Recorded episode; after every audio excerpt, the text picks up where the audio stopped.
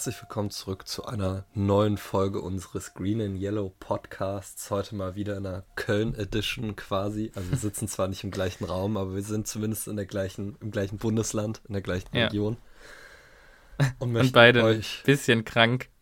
Also, ein ganz kleines bisschen, aber ich bin mir sicher, äh, Simon hat das vorhin schon gesagt, dass das unter seinen Freunden gerade auch rumgeht. Es geht unter meinen Freunden rum. Ich bin mir sicher, wir haben auch mehrere Zuhörer, die wahrscheinlich gerade an so einer ganz leichten Erkältung leiden, die sich so ein bisschen auf die Stimmbänder setzt.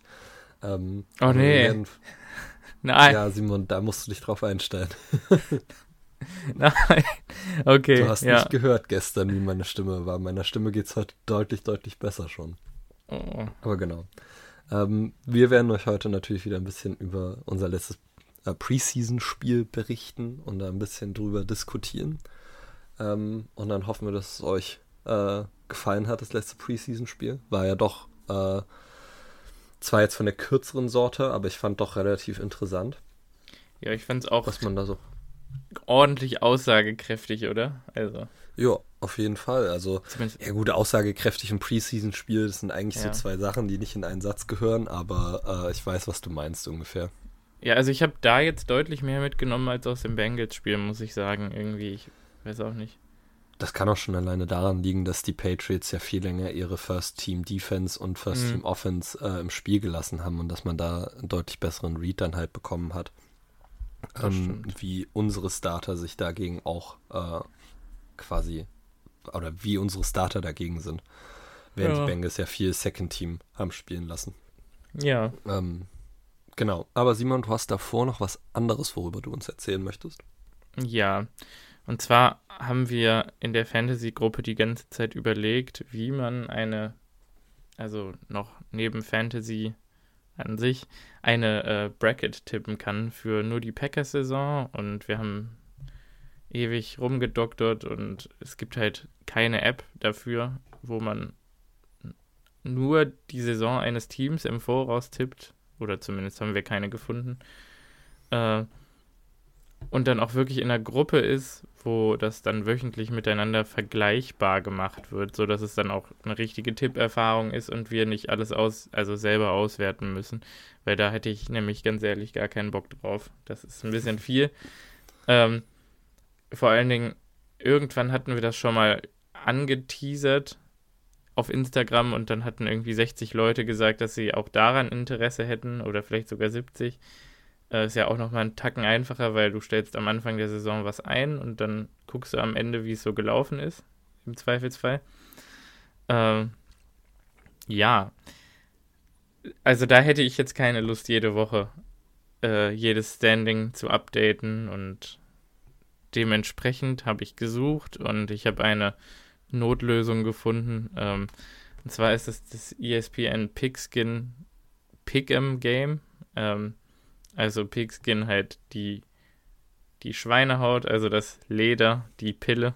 Äh, und man tippt quasi eigentlich wöchentlich den Spieltag in der NFL ähm, von jedem Spiel.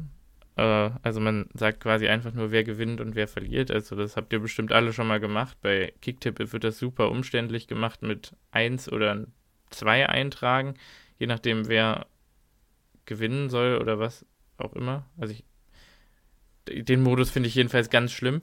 Äh, also das, Ja. ich habe noch nie ein Kicktipp NFL-Tippspiel gespielt, weil ich das so unerträglich finde, wie das dargestellt wird. Aber bei ESPN kannst du halt einfach das Team antippen und dann macht das Autosave und dann passt es. Also das Team, was du denkst, was gewinnt.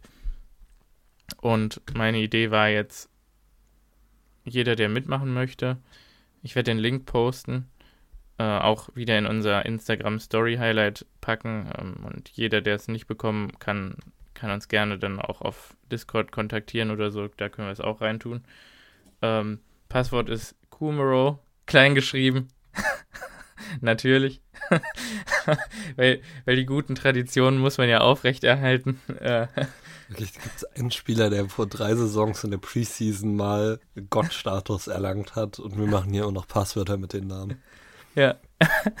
äh, also wenn ihr, wenn ihr in die Liga rein wollt, äh, drückt ihr, schreibt ihr Kumaro und äh, dann tretet ihr dabei und die Idee ist quasi, bis zum Kickoff des ersten Spiels der NFL, also nicht unseres Kickoffs, sondern des generell ersten Spiels, weil man da ja theoretisch auch schon was über den Verlauf der Saison lernen könnte.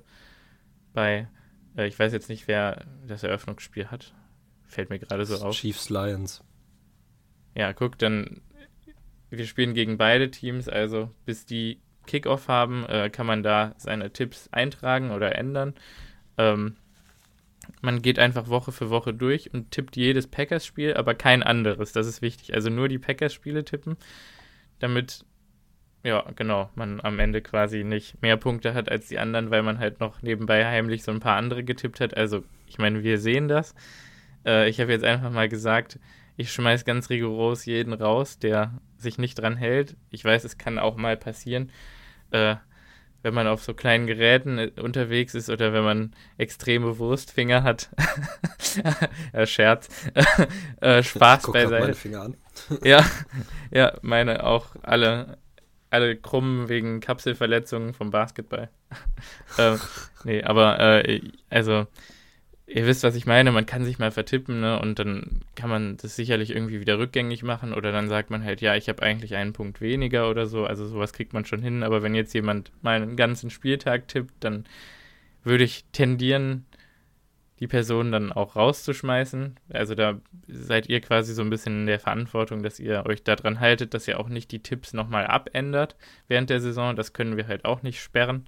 Ähm, Macht's bitte nicht. Äh, Appell an euch, weil es ist ja auch, es macht ja keinen Spaß, wenn man dann gewinnt, weil man sich am Morgen des Game Days von Woche 7 dachte, ach, ja, nee, also bisher haben wir alles verloren, das werden wir heute auch verlieren und sich dann so seine Punkte holt. Also wir wollen schon dann die gesamte Saison im Voraus getippt haben. Ähm, weil das einfach auch mal ganz interessant ist, so im Vergleich, wer hat's drauf, wer nicht. Äh, und äh, genau. Weil wir machen das ja eigentlich immer. Und wir tragen euch das vor. Ich weiß nicht, machen wir das nächste Woche noch? Bestimmt, ne? Wie jetzt nächste Woche noch? Ne, Ach, unsere ne, Season Prediction. Ja, Ja, würde ich sagen. Also ich würde sagen, wir machen eine Season Prediction Mhm. und eine 53-Man Roster Prediction wieder. Also ich habe schon angefangen. Ähm, einen Spieler kann ich gleich wieder streichen, den ich in meine 53-Man Roster Prediction noch mit reingeschrieben hatte, in Jake Hansen. Ähm, Mhm. Aber ich würde Ja. schon sagen, dass wir das nächste Woche nochmal machen können. ja, alles klar. Ähm, dann werden wir euch unsere Picks vortragen. Ihr könnt eure auf jeden Fall in die App eintragen. Ich werde den Link auf jeden Fall noch posten. Äh, also, ich freue mich über jeden, der da Lust hat, uns die Lederhosen auszuziehen. So, als wären wir Harry Kane und ihr Leipzig. ähm, ja. Ähm, okay. Der hätte die da noch gar nicht lang genug an, dass man die ihm ausziehen könnte. nee, stimmt. Stimmt, der hat am, an dem Morgen das erste Mal da gespielt. Ich finde das ja unfassbar, dass der in der Bundesliga ist, muss ich hier gerade ganz kurz nebenbei mal loswerden. Äh, schon ein cooler Spieler. Ja, auf jeden, ein cooler Mensch auf jeden Fall. Mhm. Ja, genau. Also, wir haben ja jetzt gesagt, wir haben viel gelernt aus dem Patriots-Spiel und aus dem Bengals-Spiel eher weniger. Ich meine, wir haben jetzt auch keine Folge dazu. Kommt natürlich dann gelegen zu sagen, ja, da gab es jetzt auch nicht so viel, weil es gab schon ein bisschen was, aber es waren tatsächlich Trends, die sich jetzt auch gefühlt über das Patriots-Spiel größtenteils bestätigt haben. Oder wo ich Also- froh bin, dass sie auch reversed wurden. Ähm, Ja. ne? Ich muss halt sagen, ich glaube, das eine große Takeaway, was ich wirklich aus dem Bengals-Spiel hatte, ist, dass Sean Clifford ein sehr guter NFL-Backup sein kann. Mhm. Ja. Das war so der eine Gedanke, mit dem ich da rausgegangen bin aus diesem Bengals-Spiel, wo ich mir dachte, okay, we got our backup. Ja, ich habe auch wirklich dann nochmal über die Folge dazu nachgedacht und wie ich ihn in den Himmel gelobt habe und ich habe mir auch erstmal auf die Schulter geklopft, weil ganz ehrlich, das hat sich ja wohl auch. Vielleicht, vielleicht fangen wir einfach mit Sean Clifford auch im Patriots-Game an. Also ich meine, die zwei Interceptions im Bengals-Game, die eine geht auf seine Kappe, die andere nicht, würde ich mal sagen. Ja. Waren halt Ähm, auch beides INTs gegen Pressure, also da muss er Ja. einfach noch ein bisschen lernen, dann den Ball halt mal festzuhalten und nicht wegzuwerfen. genau. Das sind die Growing Pains von einem Fünftrunden Ja. Aber ich sag nur noch mal ganz kurz, um dich da auch zum Standard halten zu können. Du hast Sean Clifford mit Jalen Hurts verglichen. Also so, Ja. davon sind wir noch ein bisschen weg. Ja, ja, mein Gott.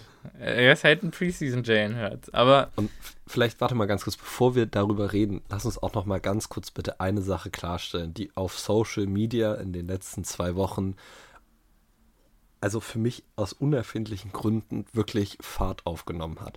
Sean Clifford, so cool der jetzt auch gerade ist und so gut er jetzt auch in den Preseason so, oh Gott, ja, ich habe das gar nicht ernst genommen. Ist QB2. Ja. QB1 ist Jordan Love. Lasst euch davon niemand anderem was sagen. Sean Clifford mhm. ist nicht besser als Jordan Love. Ich ja. kann wirklich, ich, das ging nicht in meinen Kopf rein, wie viele Packers-Fans plötzlich nach dem Bengals Preseason-Spiel meinten, ja, wir sollten Sean Clifford Week 1 starten, der sieht ja viel besser aus und so. Einfach nein. nein. Nee. Nee, also wirklich nicht. Er sieht auch nicht besser aus. Also ehrlich nicht.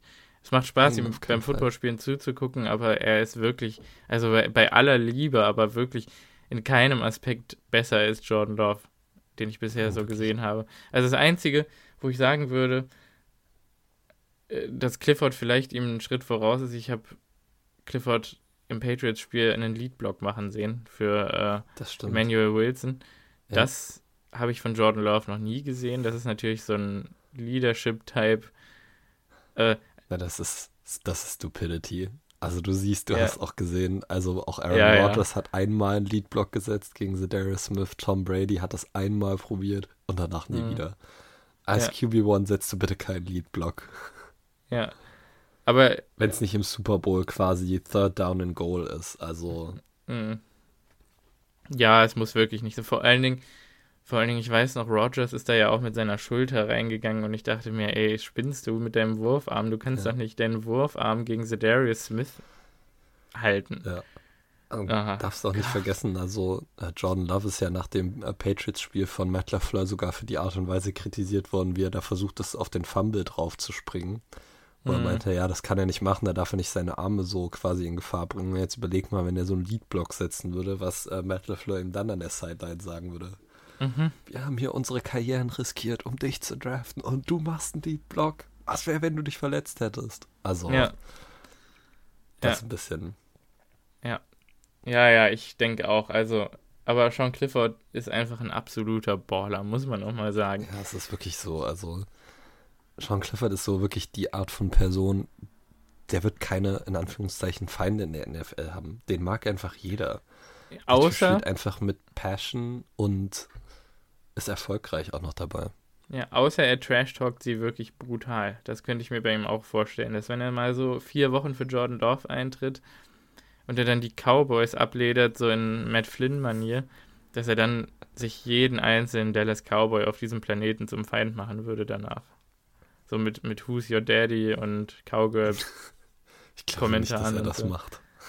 Äh, doch, da sehe ich ihn schon. Da, ich glaube, so einer ist er dann auch, wenn er so ein bisschen NFL-Swagger entwickelt, noch in den nächsten ja, zwei, drei Jahren. Aber ich, also wirklich cooler Typ.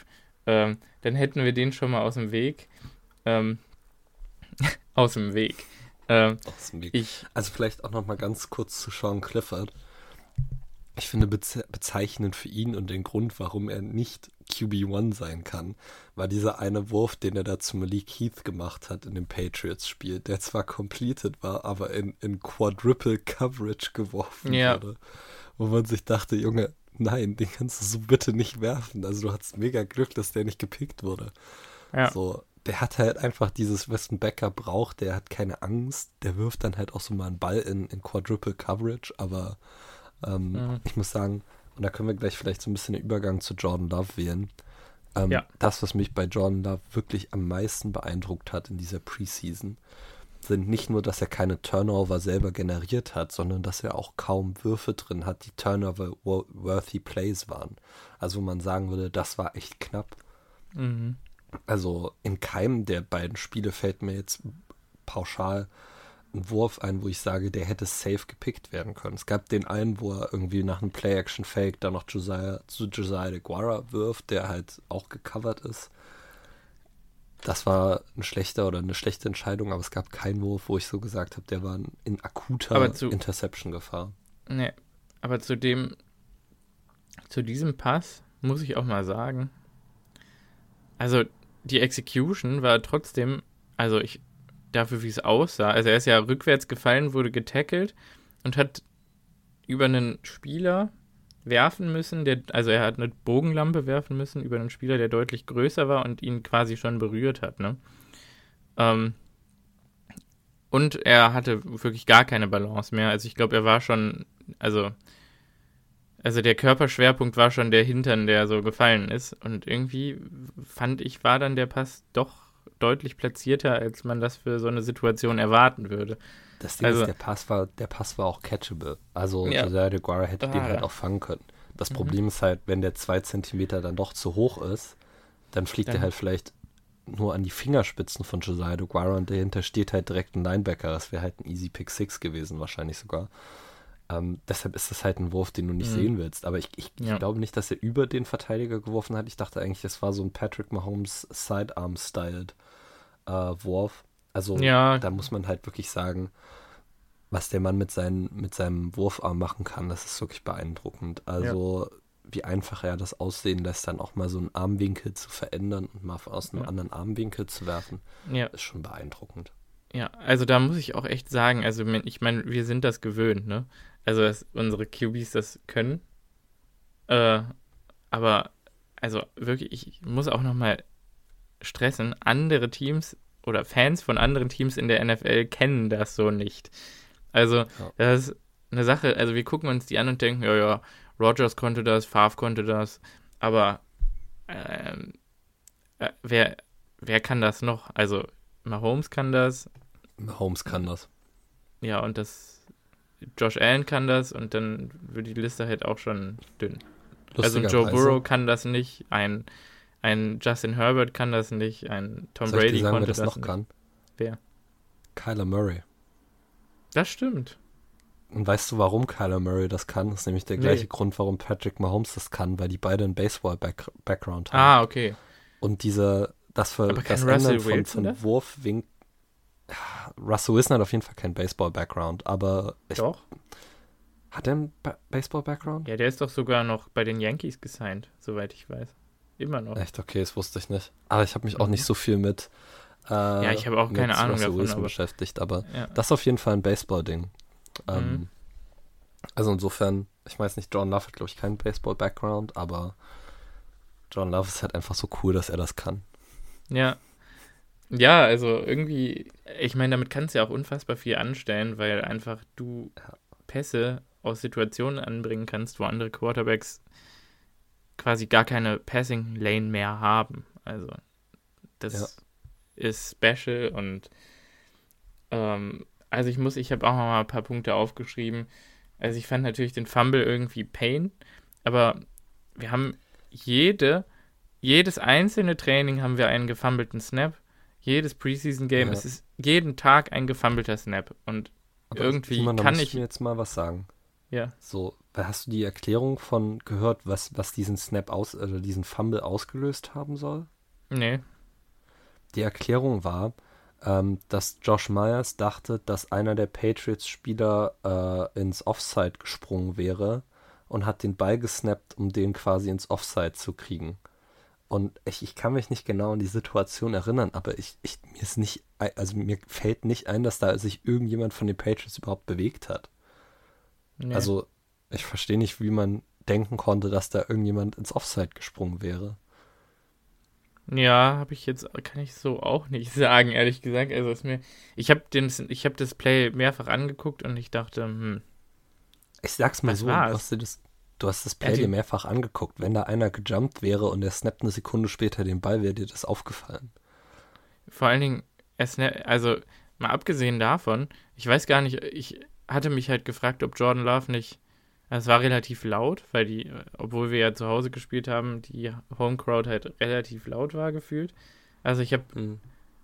glaube ich, über das gesamte Spiel, also ich hatte jetzt auch nicht super laut einen Kommentar und Sound an, während ich das jetzt nochmal geschaut habe, aber ich habe auch gefühlt nicht wahrgenommen, mit was für einem Snap-Count Jordan Love gespielt hat. Ähm, mhm. Weil es so laut war. Ja, ich meine, der äh, der Stadionsprecher der Packers hat ja auch zwischendurch mal die Leute ermahnt, dass sie bitte ruhig sein ja? sollen, wenn die Offense am Werk ist. Ja, gab es eine, ja, eine Zwischenansage, das hatte ich auf Twitter gelesen. Ja, tatsächlich, also Ja, ich fand es auch schockierend, Leute. Ich hoffe, dass das äh, in der Regular Season dann während Offensive Drives von uns zu Hause nicht so sein wird, weil ganz ehrlich, das. Also, wenn ich Ja, den ich Snap-Count auch. nicht mehr hören kann, wenn ich das Spiel gucke und ich Plays mehrfach gucke und auch darauf achte, dann wird Jordan Love ein Problem haben. Also, das ja. nervt doch einfach nur. Dafür jeden fährt man Fall. ja auswärts, um dieses Problem zu haben. Ähm, Das Ding ist, und können wir jetzt mal kurz zu dieser Cadence zurückkommen. Äh, man sieht ja, Mhm. dass bei dem äh, Fumble Jordan Love quasi gerade noch was äh, irgendwie zur rechten Seite der Line sagt. Ja. Oder er steht ja quasi nicht, nicht, nicht mal ein Shotgun oder so. nee, Also ich, ich kann mir eigentlich nicht vorstellen, dass er da jetzt eine Cadence benutzt hat, die einen Snap auslöst. Mhm. Weil er halt, er gibt ja Anweisungen an andere Spieler. Äh, Die Cadences sind ja ganz klar anders. So. ja. Ich, also ich weiß nicht, ob er quasi den, den Snap Cadence eingeleitet hat und dann nochmal Adjustments, Adjustments gemacht hat, aber dann da, also dann muss zumindest Josh Meyer nochmal gucken, ob Jordan Love wirklich noch da steht, wo er davor stand, bevor er den Ja. Ball snappt. Du kannst den Ball nicht einfach random in die Gegend snappen. Also ich habe, ich will noch mal sagen, ich habe ihn jetzt nicht gar nicht gehört, den Snap-Count, aber ich konnte halt nicht genau sagen, was sagt er eigentlich. Und dann ist Ja. es für meinen Geschmack einfach zu laut. Auf Äh, jeden Fall. also ich könnte jetzt nicht sagen, ob er halt ganz zaghaft Green 18 gesagt hat oder ob er White 80 gesagt hat. Und das ist, äh, ja. Ne? Also falls ihr es irgendwie besser gehört habt oder falls ihr, also ich meine, ich habe es jetzt auch, als ich es ähm, gerewatcht habe, habe ich es nur noch auf dem Laptop geschaut. Ich, der hat jetzt auch nicht die besten Boxen und ich habe jetzt auch keine Kopfhörer aufgesetzt. Also falls da irgendwer den Snapcount weiß, gerne an mich äh, weiterleiten. Ich, mich würde es interessieren. Also ernsthaft, keine Ahnung. Ich bin gespannt, wie es. Ah, ich bin einfach generell so gespannt, wie es in der Regular Season alles aussehen wird. Also, Du, ich glaube, das sind wir alle. ja, dann nächster Punkt auf der Pro-Liste. Also er hat wirklich Jordan Love, und das habe ich letzte Woche nach dem, ähm, also nach der ersten Camp-Woche, habe ich das auch schon gesagt. Ähm, weil du es ja überall immer wieder liest über, über die ganzen Beatwriter. Ähm, er trifft einfach gute Entscheidungen. Er entscheidet sich richtig, wann er Shots nimmt, wann er Checkdowns nimmt, wann er vielleicht auch mal den Ball wegschmeißt. Er hat, glaube ich, über das gesamte Camp mit Joint Practices und allem drei Interceptions geworfen. Ja. Äh, drei, drei. Das ist, also, das ist wirklich. Tour hat, in, wir, Tour hat mehrere Camp Days, in denen er ins, also in denen er drei Picks geworfen hat. Mehrere Tage, wo er drei geworfen hat. Ja. Also, Und, und jetzt, also reden wir da tatsächlich, also wir reden tatsächlich wirklich in, in vielen Punkten darüber, dass er einfach Aaron Rodgers nacheifert und das auch erfolgreich. Also ich meine, das sind ja auch Stats, die er im Camp so hatte, über 15 Jahre. Also klar, ich glaube, das hat irgendwann in den letzten Jahren angefangen, dass da mehr sich getraut wurde im Camp auch und weniger safe gespielt wurde, sondern dass da wirklich dann sich ausgelebt wurde mit, was kann man eigentlich mit Davante alles versuchen. Äh, und da kam dann auch mal die ein oder andere Interception drauf, die vielleicht unnötig war. Aber ich meine, wenn man dann irgendwann wett ist und in seinem zwölften Jahr Starter, dann juckt es vielleicht auch nicht mehr. Aber wir haben hier einen First-Year-Starter und Leute, der spielt gegen eine. Also klar, wir haben ein kleines Safety-Problem. Ähm, ich werde gleich sagen, warum ich glaube, dass das nicht so ein großes Problem sein wird dieses Jahr. Ähm, aber wir haben definitiv ein Safety-Problem, aber ansonsten ist unsere Defense definitiv, also wirklich definitiv eine Top 10 Defense. Und eigentlich ist sie auch Top 5 worthy. Wenn es also so läuft, wie ich hoffe, und wenn Jordan Love ein äh, bisschen Possession kontrollieren kann. Also klar, es hängt halt davon ab, dass die Offense auch mehr als 30 Minuten konsequent jedes Spiel auf dem Feld bleibt. Wenn das der Fall ist, dann glaube ich, haben wir gute Chancen, dass wir eine Top 5 Defense haben, wenn sich unser lieber Defensive Coordinator zusammenreißen kann. Äh, was natürlich die Frage ist, die. aber Joe Barry hat jetzt den Schritt gewagt und ist in die Box hochgezogen. Also er steht nicht mehr in der Sideline. Ich glaube, das wird ihm gut tun. Ja. Und ich hatte auch das Gefühl, dass ich bei Blitzes mehr getraut wurde, jetzt schon in der Preseason, wo man ja eigentlich eher so Vanilla-Defenses sieht, dass mhm. äh, auch mal ein bisschen aggressiver gecovert wurde, also mehr Press, mehr Man. Äh, also auch das, ich habe mal ein paar Stunts gesehen auf, an der Defensive Line, wo ich dachte, schön, dass wir das auch endlich mal machen, weil wir haben die athletischen Spieler, um das zu machen. Dann Und sie funktionieren ja auch. Ja, ja, sie funktionieren ja, halt auch. Tun sie, tun sie. Und, und dann, ja, habe ich eigentlich, also vielleicht hat er jetzt dann wirklich doch mal was gelernt. Vielleicht hat er die ganze Offseason da gesessen und sich sein Tape angeschaut und gedacht, hey Joe, was hast du eigentlich da gemacht? Äh, Ja. was waren das für zwei Jahre? Dann hat er einmal gelacht und gesagt, okay, machen wir anders. Aber, äh, also irgendeinen Grund muss es ja haben, dass er jetzt noch da ist, ne? Ähm, Ja. Und da denke ich Ja, ganz das ist ein ehrlich, bisschen das, das Argument, was, was äh, Matt LaFleur gebracht hat, warum sie ihn behalten haben. Es ist halt irgendwo Consistency. Du kannst Mhm. natürlich andauernd deinen Defensive Coordinator austauschen. Du kannst aber halt ihm auch einfach zwei Jahre Zeit geben, um seine, sein System wirklich zu installieren. Und das Ja. braucht halt ein, zwei Jahre. Und Ja. dann halt darauf vertrauen, dass es dann im dritten Jahr halt besser wird. Ich Ja, werde also ich- das nicht tun. Ich werde da noch nicht drauf vertrauen, weil wir haben das alle in den letzten zwei Jahren gesehen. Das ist immer noch ein bisschen. Also ich werde es glauben, wenn ich sehe. Ja, es aber- wurde halt zwei Jahre konsistent unterperformt und eigentlich die letzten Ja. 20. So Ja. gefühlt. Ähm, aber ja, also wo- worauf ich aber hinaus wollte, ist natürlich hat Jordan Love auch mal Interception-worthy Throws, also wahrscheinlich jedes Practice würde er welche haben, die man hätte Ja. intercepten können. Ähm, jeder Quarterback hat in jedem Spiel welche. Äh, MVP Rogers hatte welche, MVP Mahomes hatte sehr viele. Ähm, also es ist auch nicht nur, also Ball Security ist nicht nur das Allerwichtigste, aber ich glaube, wenn man, also je besser die Ball Security ist, während man trotzdem noch in der Lage ist, Risiken zu nehmen und einfach gute Entscheidungen trifft und dadurch Ball secure wird, dann ist das ein richtig, richtig gutes Zeichen. Auch wenn es jetzt nur Preseason ist, aber Training, Preseason, Joint Practices, über alle Phasen hinweg stimmt es einfach. Und Ja. keine Ahnung, dann bitte hoffen wir einfach alle gemeinsam, dass es sich in die, in die NFL translaten wird. Aber ich habe echt ein gutes Gefühl irgendwie. Also ehrlich. Nächster Ja. Punkt, nächster Punkt auf meiner Jordan Love Liste ist, hast du diesen Pass gesehen? Äh, Rollout nach links. Ähm, ich weiß gerade gar nicht mehr, wen er da angeworfen hat und ob es eine Completion war. Das habe ich mir leider nicht mitnotiert. Kann auch sein, dass es incomplete war. Aber er, ich glaube sogar, dass es auf Musgrave incomplete war. Aber er rollt, also er hat ein designtes Rollout nach links, Ja. ähm, also ein Bootleg. Ja. Und, und er passt quasi on the run, Crossbody, diesen Ball. in die Mitte. auf Also Musgrave? quasi in den Rücken von Musgrave. Genau. Und er sippt Ja. ihn ja so heftig. Äh, eigentlich on the money, also so, dass nur Musgrave ihn kriegen kann. Musgrave kriegt ihn nicht. Also ich meine, es war Musgrave, oder? Ja, aber das war auch, das war ein sehr schwerer Ball. Also den, den zu kriegen, ist halt, das wäre halt schon die hohe Kunst gewesen. ja, aber ich meine, wie, wie geil war dieser Pass? Also, hä? Ja. naja, also ein bisschen, das Problem war, glaube ich, ein bisschen, dass der Crosser da hinten, dahinter, also Romeo Dobbs ist ja quasi hinter Musgrave noch gelaufen, Hm. der war halt wide open. Oder zumindest sah es so aus. Das Problem bei der ganzen Sache war, du hattest ja Jalen Mills, der quasi an der Boundary stand Hm. und der auf den Underneath Pass geschielt hat. Du hättest den Ball zu Romeo Dubs nur bekommen können, indem du ein bisschen Luft drunter packst und ihn quasi über Musgrave drüber floatest und dann zu Romeo Dubs reinfallen Sah eigentlich so aus, als hätte er es versucht. Nee, Musgrave nee, das sah ja- nicht so. Nee, Ja. das sah nicht. Du hättest den wirklich, du hättest den wirklich mit so einem kleinen Bogen äh, reinwerfen müssen wie in den Bucket. Das Problem dabei wäre gewesen, dass Jalen Mills dann genug Zeit hat, um sich halt fallen zu lassen und den Ball da auch zu picken. Mhm. So, und er hat es halt gesehen und hat gesagt, okay, ich nehme die beste Chance, die ich habe und ich werfe den Ball halt bewusst in den Rücken von Musgrave, weil dann kommt Jalen Mills safe nicht ran.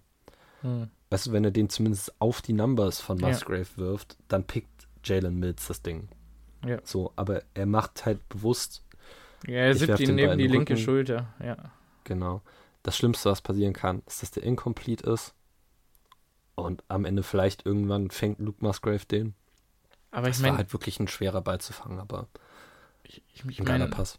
ja, wenn, wenn du einfach siehst, dass dein Quarterback diese Off-Platform Crossbody-Sting so Ich meine- stingen kann, in, also auf den Punkt dahin haben kann, wo er den Ball haben will, dann. Äh, Erinnere dich an das, an das Bengals-Spiel, wo Love auch nach links rausrollt ja. und äh, quasi Romeo Dubs zwischen drei Verteidigern hat mhm. und dann einfach mal kurz den Arm ein bisschen fallen lässt. Und ja. das Ding mit einer Ruhe da einfach reinsippt durch drei Verteidiger, das war. Ja. Also als ich den Wurf gesehen habe, dachte ich mir, okay, he might be him. Ja, also Leute, macht euch, glaube ich, wirklich nicht so einen großen Kopf. Also ich habe, ich krieg, also ich, man nimmt ja doch viel auf, auch wenn man jetzt gerade noch, also ich hatte ja viel Stress in den letzten Wochen, ich habe trotzdem viel aufgenommen, so wie die Stimmung ist und äh, also ich habe das Gefühl, dass ich noch ein bisschen allein auf weiter Flur bin. Also ich weiß, dass ich ein paar Leute angesteckt habe mit, mit meiner Vorfreude auf Jordan, aber ähm, also auch Vorfreude ich, auf Jordan, also. Aber ich sehe, ich sehe es absolut drin, dass wir in die Playoffs gehen. Eigentlich, ich, also wirklich, es ist für mich naheliegend, dass wir in die Playoffs gehen mit so einem Quarterback. Klar, der wird seine Growing Pains haben. Klar ist er inconsistent, der wird seine Tage haben, wo gar nichts geht. Aber Leute, also neun Siege, ich sehe, es ist absolut drin, wirklich. Neun Siege sind absolut ja. drin, zehn Siege sind also, auch drin. Und mit ein bisschen Glück auch elf. Mittlerweile viel mehr, dass es, dass Jordan Love nicht der größte Unknown Factor ist, wenn es darum mhm. geht mittlerweile ich glaube, für mich ist viel interessanter, ob die Defense das Level, was sie jetzt im Camp hatte, auch halten kann. Ja. So, ich, ich vertraue Jordan Love tatsächlich mittlerweile, dass er einfach mhm. im ersten Jahr ein guter Game Manager sein kann. Der ja. wird dir keine vier Spiele haben, äh, auf, aufs Parkett legen, wo der mehr als 400 Yards geworfen hat. Aber ich glaube wirklich, dass er ein guter Game Manager sein kann. Ich glaube, wir haben ein potentes Run-Game. Ähm, das größte Ding, was unsere Offense angeht. Wir haben eine Top 5 Offensive Line in meinen Augen. Mhm. Ähm, und dann kommt es halt echt nur drauf an, die, die jungen Wide Receiver sehen ganz gut aus, äh, ob die Defense liefern kann. Also kann die Defense uns dann auch mal Spiele retten oder in Spielen halten. Mehr noch als ja. es letztes Jahr gemacht hat. Also das ist für mich tatsächlich gerade die viel größere Frage, weil ich mhm. mittlerweile auch glaube, dass wir mit Jordan Love zum, also wirklich der absolute Floor für Jordan Love aus meinen Augen. Ist ein athletischerer äh, hier Jimmy Garoppolo. Das ist der absolute ja. Floor. Schlechter wird's ja. nicht. Ja, so. Glaube ich auch. Das geht Und noch viel haben, besser. Wir haben Jimmy im Super Bowl gesehen. Bitte. Ja. Es ist, also, das ist halt für mich sein, sein Floor wirklich. Und da kann man, kann man sehr, sehr glücklich drüber sein, weil das sah jetzt in den letzten Jahren auch nicht immer so aus. Ja. Nö, da, also wirklich, die Entwicklung ist krass. Ehrlich. Dann, es gibt noch zwei Plays, auf die ich eingehen wollte. Ähm, zwei kleinere. Einmal gab es ähm, einen, einen, Slant auf Romeo Dubs, ähm, wo Romeo Dubs eigentlich nicht offen ist. Und Jordan Love misplaced den Ball in Anführungszeichen einfach also er hat ja, also wirklich, ich habe selten einen Pass gesehen, der so viel Dampf drauf hatte. Und Romeo musste ihn dann irgendwie an seinem Kopf vorbei noch fangen, weil der Pass zu schnell war. Ähm, er war absolut off-number oder off-target sozusagen, der Pass. Aber ja. gewolltermaßen würde ich sagen, Auf jeden weil Fall. der Auf war nicht, Fall. der war nicht, für irgendwen war der interceptable und kein Verteidiger hätte diesen Pass berühren können. Und es war wirklich also Romeo war gecovert, aber wirklich, er war umarmt und er konnte einfach außerhalb des Körpers auf einer Slant-Route diesen Pass fangen. Und klar, also erstmal Shoutouts an Romeo Dubs Hände, also die haben sich scheinbar echt auch nochmal ordentlich verbessert. Ähm, weil die beiden Catches, die er da jetzt gemacht hat in dem Spiel, waren ja beide herausragend, aber äh, gerade dieser Slantball, also das Placement von diesem Pass, also ich habe wirklich gedacht, wow, er hat ihn gerade aufgeworfen. Das ist einfach. Das war, ja. Also, das ist, keine Ahnung. Es sind alles nur Flashes und er macht es nicht jedes Play und er wird Spiele haben, wo er keinen einzigen dieser Dinge anbringen wird, wo nichts klappen wird. Aber. Aber er hat es bisher in jedem, also in jedem Spiel, oder sagen wir mal in den letzten drei Spielen, inklusive dem Philadelphia Game, was man von ihm gesehen hat, hat er immer wieder solche Plays drin gehabt. Ja. Also, du hörst es auch von Joint Practice ganz oft, dass der einfach, der kann manchmal einfach Würfe raushauen, die, die beeindruckend sind. Ich meine, in dem Fall, es war eine, war eine Run-Pass-Option. Mhm. Das heißt, er hat den Ball quasi an einen bestimmten Spot geworfen, wo er wusste, da muss der Ball hin. Aber du hast halt recht, der war mit so einem Tempo geworfen, dass da auch keiner war, der den hätte picken können. Also, mhm. das war beeindruckend, ja. ja. Und äh, zu, zu Romeo Dobbs vielleicht ganz kurz, ähm, vor allen Dingen auch der lange Ball, den er da gefangen hat, war sehr beeindruckend. Ähm, das einzige Ding, was mir jetzt doch immer und immer und immer wieder auffällt bei Romeo Dobbs, genauso wie bei äh, Christian Watson, ist wie wenig Platz die John Love an der Sideline geben, wenn die Ja, die laufen viel zu softe Routen, ne? Ja, also ne, ja, beziehungsweise sie lassen sich dann von ihren Routen Richtung ja. Sideline drängen und restacken nicht, nennt man das. Also du läufst, mhm. du hast quasi ja den, den Ausgangspunkt, auf dem du quasi deine, deine Route beginnst und es ist relativ normal, dass du beim Release ein bisschen von dieser Route abkommst, dass du mehr nach links oder nach rechts driftest, einfach um um den Verteidiger herumzukommen. Aber es ist wirklich essentiell, dass du als Receiver irgendwann den Weg wieder zurück auf die ursprüngliche Route findest, weil du dann dir selber genug Platz zur Sideline lässt. Und dieses Restacken, das können die beiden echt noch gar nicht. Und das ist, das macht mich ein bisschen nervös. Mhm. Auf der anderen Seite, das einzig Positive dadurch ist, dass John Love gezwungen ist, die Bälle sehr, sehr doll zur Sideline zu werfen und nicht so sehr in der Mitte des Feldes hängen zu lassen. Das heißt, Safety Picks wären dadurch natürlich ein bisschen unwahrscheinlicher. Incompletions mhm. wären natürlich wahrscheinlicher, aber es ist halt so ein bisschen, ja. es sind Growing Pains, die man auch immer noch ja. mit den beiden hat. Ja, aber das ist tatsächlich auch eine Sache. Ähm, also gerade über die ersten zwei Camp-Wochen gab es ja ganz große Accuracy-Issues mit den beiden tief. Ähm, ja. Und ehrlich gesagt, das kann genauso gut äh, daran gelegen haben, wie die beiden ihre Routen laufen, wie daran, dass Jordan Love sie nicht hitten konnte. Also will ich auch ja, nochmal sagen. Auf jeden Fall. Ne? Ähm, also generell dieser, dieser tiefe Pass, was war das für ein Pass? Also es war, äh, also ich meine, halt lustig wäre das ein ein 50-Yard-Pass aus der eigenen Endzone war, bei dem man nicht das Gefühl hatte, dass John Love da so richtig alles reingelegt hat, was er an Armkraft nee. hat. Er hatte ja auch nicht so wirklich den Platz dafür. Und ja. er ist halt trotzdem einfach 50 Yards downfield getravelt ja. an einen Spot, wo Romeo ihn halt noch catchen kann. Ja. Das war einfach, also das war Wahnsinn. Ja, und unsere, unsere uh, Offensive Line steht wie eine Eins in der eigenen Endzone, wo wirklich die Patriots und der Patriots Pass Rush, die ganze Patriots Defensive Line ist echt gut. Also wirklich ein, Patriots eine sehr gute an Unit. Sich ist super gut.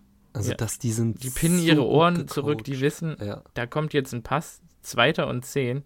Ähm, die wären schön blöd, wenn die nicht einen Pass laufen jetzt hier an der Stelle.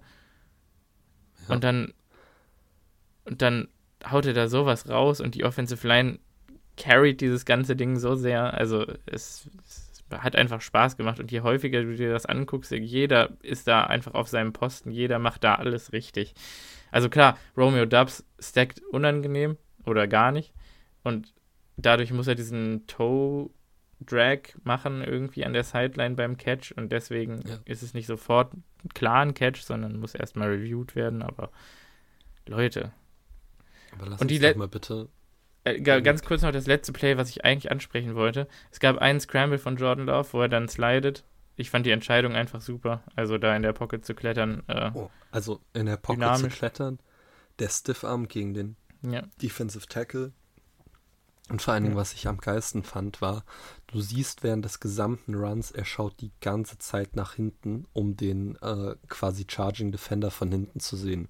Er wusste ganz genau, wann er sliden musste und hatte ja. dann natürlich, also Glück in Anführungszeichen, vielleicht auch Pech, dass der Verteidiger dumm war und sich noch draufgeworfen hat, gibt nochmal ja. 15 Yards oben drauf. Aber er hat die ganze Zeit einfach ein Bewusstsein dafür, wo er auf dem Feld ist, wer um ihn herum ist und worauf er achten ja. muss, um bei so einem Slide dann mal. Ja. Und ich meine, du hast wieder seine Wheels gesehen. Also wir haben auch einen, einen Quarterback, der ist plötzlich athletisch. Das ist ja Wahnsinn. Ja. Vielleicht noch ja. eine letzte Sache zu Jordan Love, die mir aufgefallen ist, die Matt LeFleur früh im Camp auch angesprochen hat, dass er das möchte. Ähm, ein großer Unterschied für mich zwischen Love und Rogers, wie schnell wir aus dem Huddle kommen und wie schnell wir an der hm. Line of Scrimmage sind. Also Rogers hat ja, das war ja eigentlich sein Markenzeichen, wie lange er sich Zeit genommen hat, um die Defense zu lesen. Das hat ihn ja auch zu dem Quarterback gemacht, der er war weißt du, das hat ihn ja so gut gemacht, weil er eigentlich immer alles von der Defense direkt erkannt hat, weil er sich die Zeit genommen hat. Ja. Das Problem dabei war, du nimmst natürlich massiv das Tempo aus deiner eigenen Offense. So. Und ich, Mhm. es klingt böse, aber ich bin unglaublich dankbar dafür, jetzt so eine halbwegs schnelle Offense mal zu haben, die nicht immer wieder das Tempo Ja. rausnimmt, das Tempo versteppt. Das ist, äh, ist für mich ein viel besserer Football-Fluss quasi. Und, und nicht jedes Mal dir in die Hose zu machen, wenn auf einmal Turbo kommt und du dir denkst, ah, kriegst du den genau. Snap wirklich noch raus? Wirklich? Also Ja. wirklich, der, der, der Pain letztes Jahr war, diese, die, die. Play-Clock läuft runter, die ist bei drei Sekunden, du hörst Turbo-Set und dann ist das Play, was sie laufen, ein Bootleg, äh, Rollout und ein kurzer Pass zu Robert Tonyan, der für minus ein Yard geht. Mhm. Und es ist jedes Mal wieder aufs Neue, wieso laufen wir dieses Play mit so unathletischen Titans? Ja. Und das ist halt auch noch, ist auch noch so das nächste. Selbst wenn das Jordan Love jetzt passiert, jetzt haben wir wenigstens einen halbwegs athletischen Titan, der da mal, der da mal so eine Ja. Route läuft. Also das ist wirklich der Tempounterschied in dieser Offense ist, ist, gra- ist toll. Ich lieb's. Ja. Also Jordan Love hat übrigens für das Spiel einen 86,9er PFF-Grade bekommen und das auch verdientermaßen. Ähm, Au- Auf jeden Fall. Sollen wir dann jetzt zur Offensive Line übergehen? Ja, und da möchte ich bitte mit einem Spieler beginnen, über allen anderen. Rashid Walker. Mhm. Zieht das Gern. Matchup gegen, gegen Matthew Judon, glaube ich, größtenteils. Gegen Matthew Judon, ein, der wahrscheinlich der beste Pass-Rusher bei den Patriots. Einer der besten Pass-Rusher der NFL vielleicht auch. Auf jeden Fall. Und kriegt eine Pass-Blocking-Grade von 88,4. Der Junge hat keinen Pressure zugelassen, der hat keinen Quarterback-Hit zugelassen, äh, der hat kein Penalty committed, der hat keine Negative Running Yards zugelassen. Der war, der war unser bester Pass-Blocker in dem Spiel. Mhm. Ähm, ich gucke gerade, ich glaube, irgendjemand hatte geschrieben, dass er auch äh, ja, der, der zweitbeste Run-Blocker war in unserer Offensive Line, außer John Runyon Jr. Hatte den 71er Grade. Ja. Junge, Rashid Walker, darfst du auch nicht vergessen, ist ein Siebtrunden-Pick gewesen. Und ich glaube, da dürfen wir uns beide nochmal so ein bisschen auf die Schulter klopfen. Weil Ja. ich kann mich erinnern, dass wir die Preview-Folge zu ihm gemacht haben und gesagt haben, der Junge ist besser, als sein Siebtrunden-Pedigree das aussagen würde. Ja. Der Junge kann was. Wenn er ein paar Fehler ausgemerzt bekommt, kann das ein richtig, richtig guter Spieler für uns sein. Und sagen wir mal ehrlich, also es ist jetzt ein bisschen spät, wahrscheinlich in der, in der Offseason. Aber ich würde Rashid Walker vielleicht gerne im letzten Preseason-Spiel nochmal auf Right Tackle sehen. Weil wer sagt mir nicht, dass unsere beste Offensive Line, unsere besten fünf, vielleicht nicht Bakhtiari auf Left Tackle, Jenkins auf Left Guard, Tom auf Center, Runyon Jr. auf Right Guard und Rashid Walker auf Right Tackle ist. Mhm. Ja, Weißt du? ja, interessant. Who knows? interessant. Also ich, ich, ich, es mag jetzt auch so ein bisschen Recency Bias sein oder dass man das jetzt so ein bisschen overhyped. Aber Mhm. bei wem, bei wem, wem vertraust du mehr in der Starting Lineup? Rashid Walker oder äh, hier Josh Myers? Das Ja. ist so ein bisschen.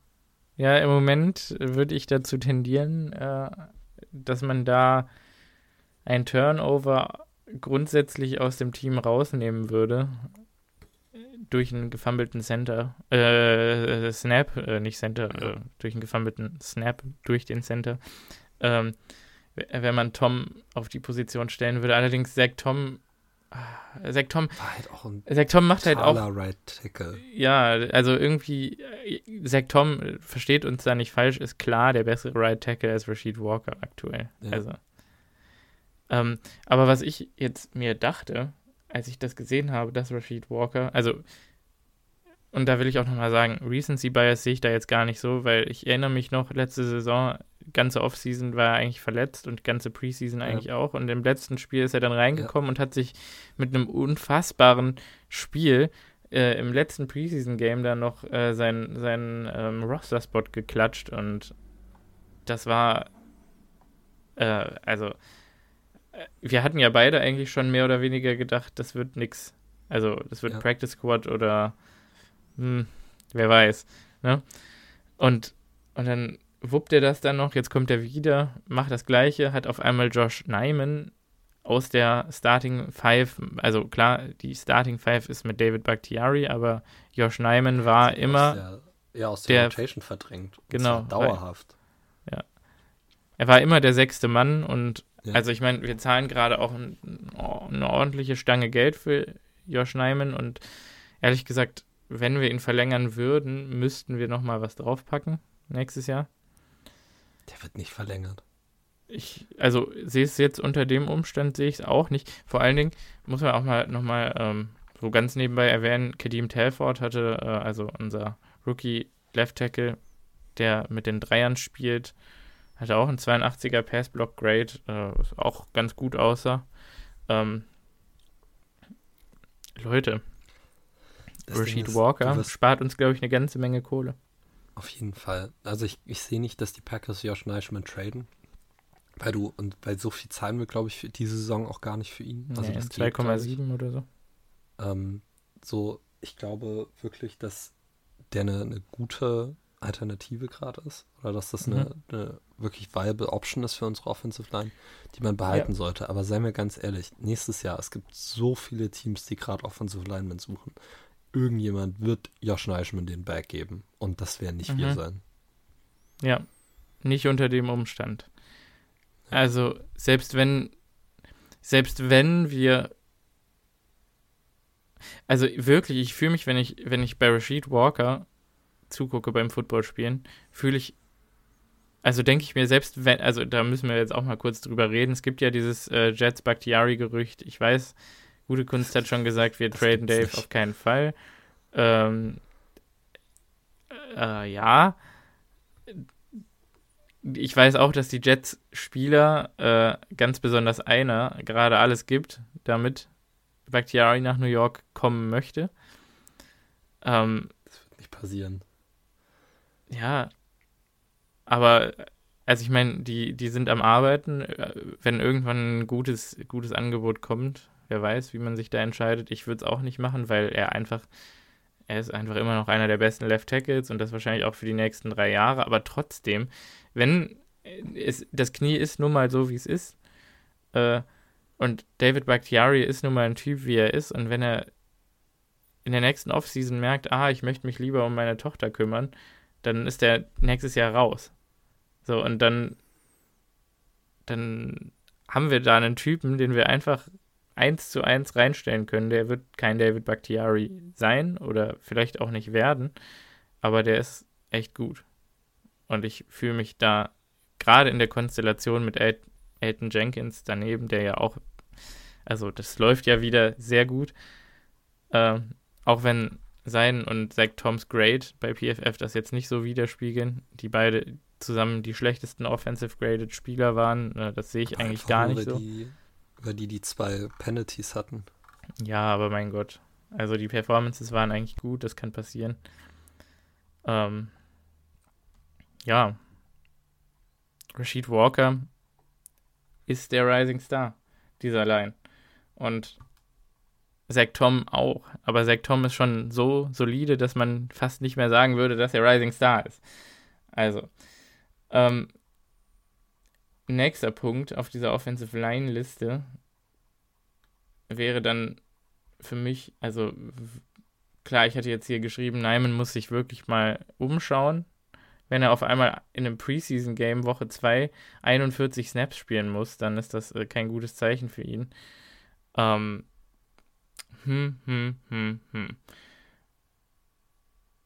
Und ich fand auch ganz ehrlich die gesamte Performance unserer Offensive Line gegen, ja, gegen die Run-Defense der Patriots fand ich noch ausbaufähig, aber das ist ja das, was wir auch schon seit Ewigkeiten und drei Tagen sagen äh, unsere ja, Pass-Blocking-Skills in der Offensive Line sind einfach deutlich ausgeprägter als unsere Run-Blocking-Skills. Und gerade da habe ich jetzt bei Nyman auch in diesem Preseason-Game ein paar Mal gedacht, puh, ah, Rashid Walker ist da irgendwie ein bisschen solider. Äh, und am Ende haben Nyman und Kadeem Telford genau eins zu eins die gleichen Grades bekommen. Und dann, klar, Neiman hat gegen bessere Gegenspieler gespielt, aber irgendwie denke ich mir, er muss sich einfach umschauen. Ja. Ne?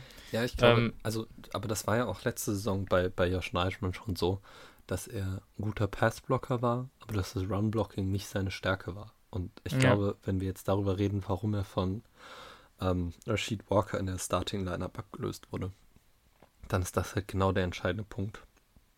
Dass sie wahrscheinlich mhm. Pass-Blocking-mäßig vielleicht sogar auf einem Level sind, aber dass Rashid Walker einfach der deutlich solidere Run-Blocker ist. Ja. Dann zu Jake Hansen. Wolltest du eigentlich auch noch was sagen? Ja, das, das habe ich ja vorhin schon so angeteasert. Uh, Jake Hansen ist entlassen worden. Uh, ja. Der ist, war jetzt verletzt. Er hatte eine Schienbeinverletzung. Ähm, ist blöd. Ich hätte eigentlich gedacht, dass man ihn vor allen Dingen für die Interior der Offensive Line als, als äh, ja, vielseitig einsetzbares Piece behält. Aber äh, die Zeit war jetzt dann anscheinend gekommen, ihn zu entlassen. Es wird uns jetzt auch nicht groß wehtun. Ähm, ist halt jetzt nur ein bisschen interessant, weil so gut wir Depth quasi auf den Tackle-Positionen haben, ähm, so fragwürdig ist dann wahrscheinlich unsere Depth in der Interior Offensive Line. Weil, also seien wir mal ehrlich, wir haben da als Backups Royce Newman, äh, Sean Ryan, äh, Cole Schneider und äh, hier diesen MP, ich weiß gar nicht, James MP. James ja. MP, genau. Ähm, das, ist, das sind unsere Backup Interior Offensive Linemen und das sieht halt auch nicht gut aus. Also ich glaube ganz ehrlich, wenn wir in der Interior nächste Saison eine Verletzung haben, dann kommt keiner von den Leuten rein, sondern dann slidet halt Zach Tom rüber und Rashid Walker oder Acton Jenkins gehen, äh, nicht Acton Jenkins, Josh Neischmann gehen halt auf die Tackle-Position. Mhm. Also es gibt ja, das hatte ich mir halt jetzt so gedacht, es gibt ja jedes Jahr so ein Trade noch am Ende vom, vom Training Camp meistens, wo man sich nochmal einen Spieler holt, um zu gucken, ob der irgendwie vielleicht doch bei dem Team nochmal was reißen kann. Und ich sehe dieses Jahr in dieser Backup Interior Offensive Line auf jeden Fall auch eine Möglichkeit, da vielleicht mal noch jemanden zu holen, noch ein Backup Center zu holen oder irgendwie sowas, weil mhm. also Bryce Newman will ich wirklich nicht mehr in der Starting Lineup sehen. Sean Ryan scheint sich ein bisschen gefangen zu haben, hat jetzt aber auch nicht das beste PFF Grade bekommen.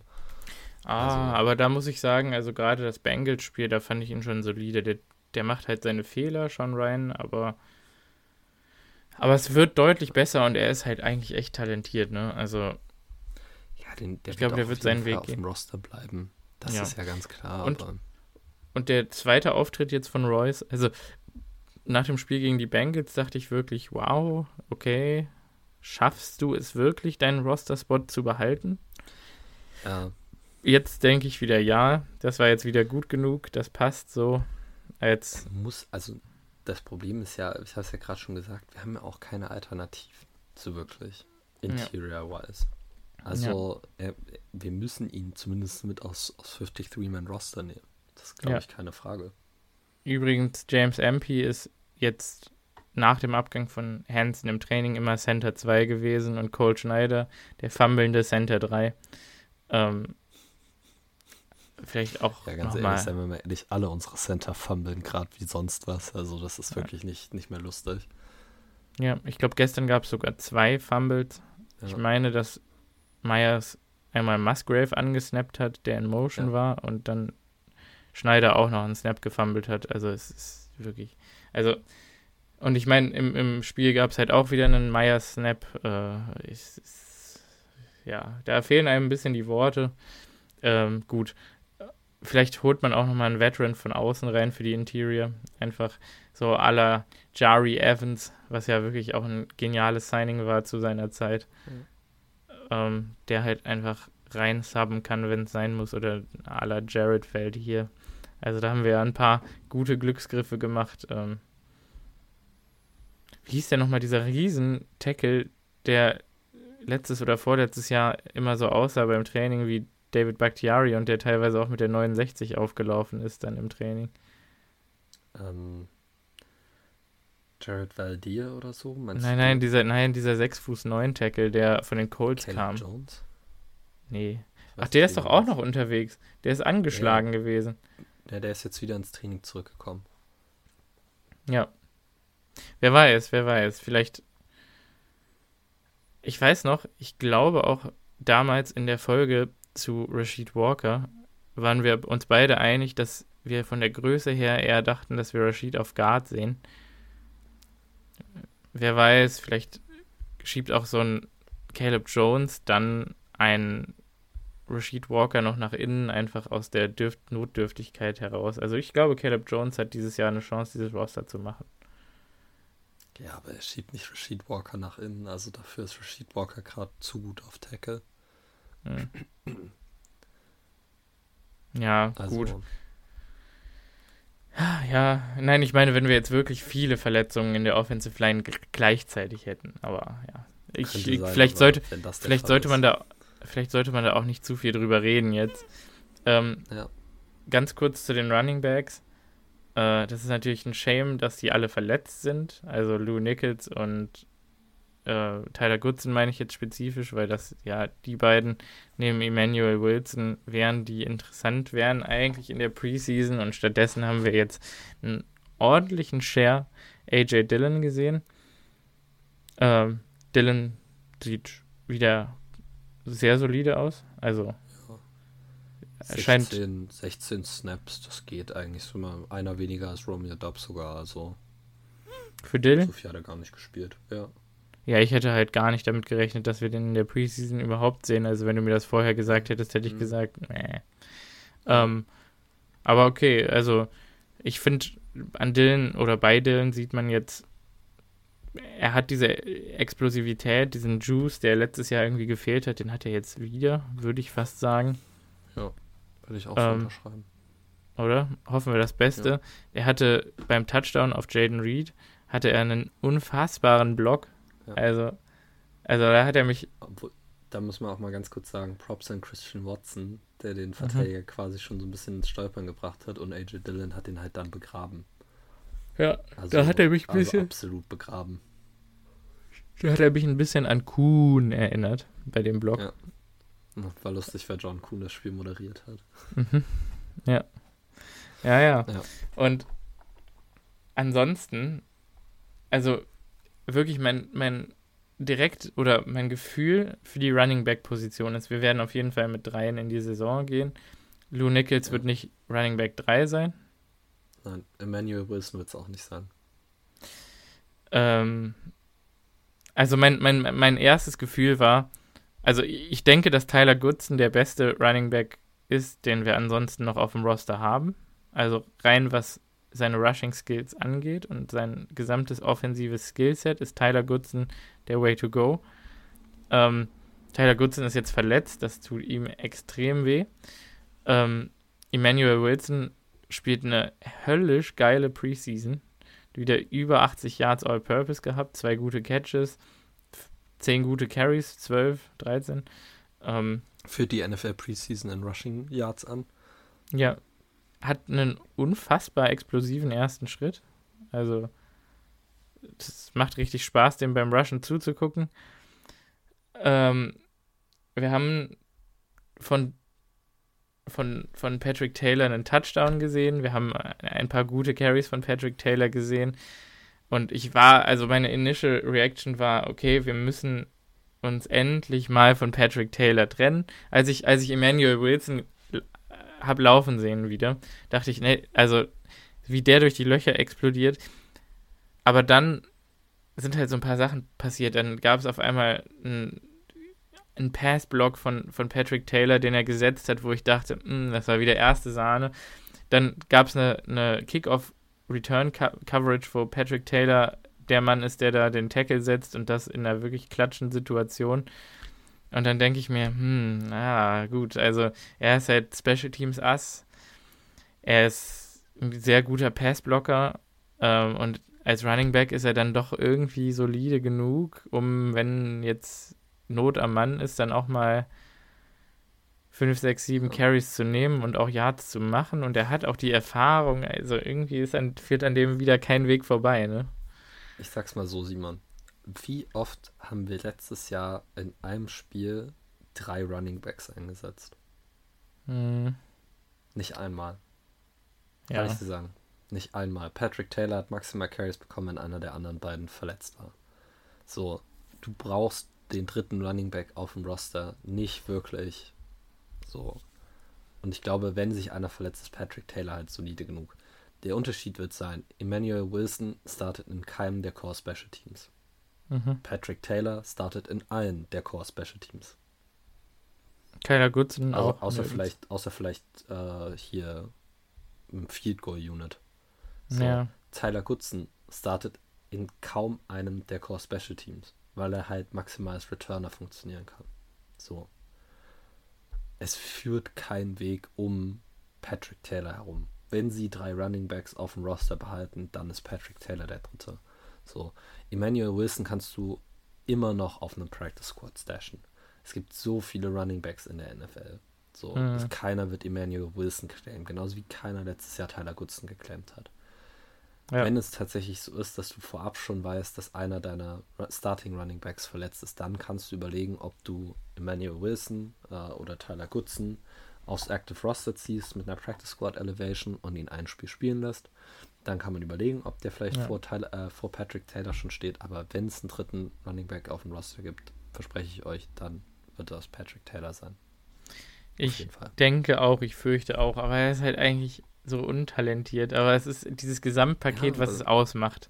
Und wirklich, letztes Jahr war ich Nummer eins auf der, auf der Tyler Goodson Wave, aber Leute, es ist einfach so, Special Teamer sind wichtiger als. Ich, also, ich verstehe auch nicht, warum die Leute das immer so anders sehen. Ich meine, wir haben uns ja. jahrelang über schlechte Special Teams beschwert ja. und wollen dann einen unserer Core Special Teamer, der auch wirklich gut ist in den Special Teams, cutten und aus Practice Squad tun für einen Spieler, der höchstwahrscheinlich nicht spielen wird. Das, das ergibt keinen Sinn. Ja. Die Running Backs können sich auch im Practice Squad developen. Es ist nicht so, ja. dass die, wenn die ins Practice Squad gehen, dann irgendwie immer nur an der Seitenlinie stehen und nicht mehr mittrainieren dürfen. Mhm. So, das, das ist, so funktioniert das nicht.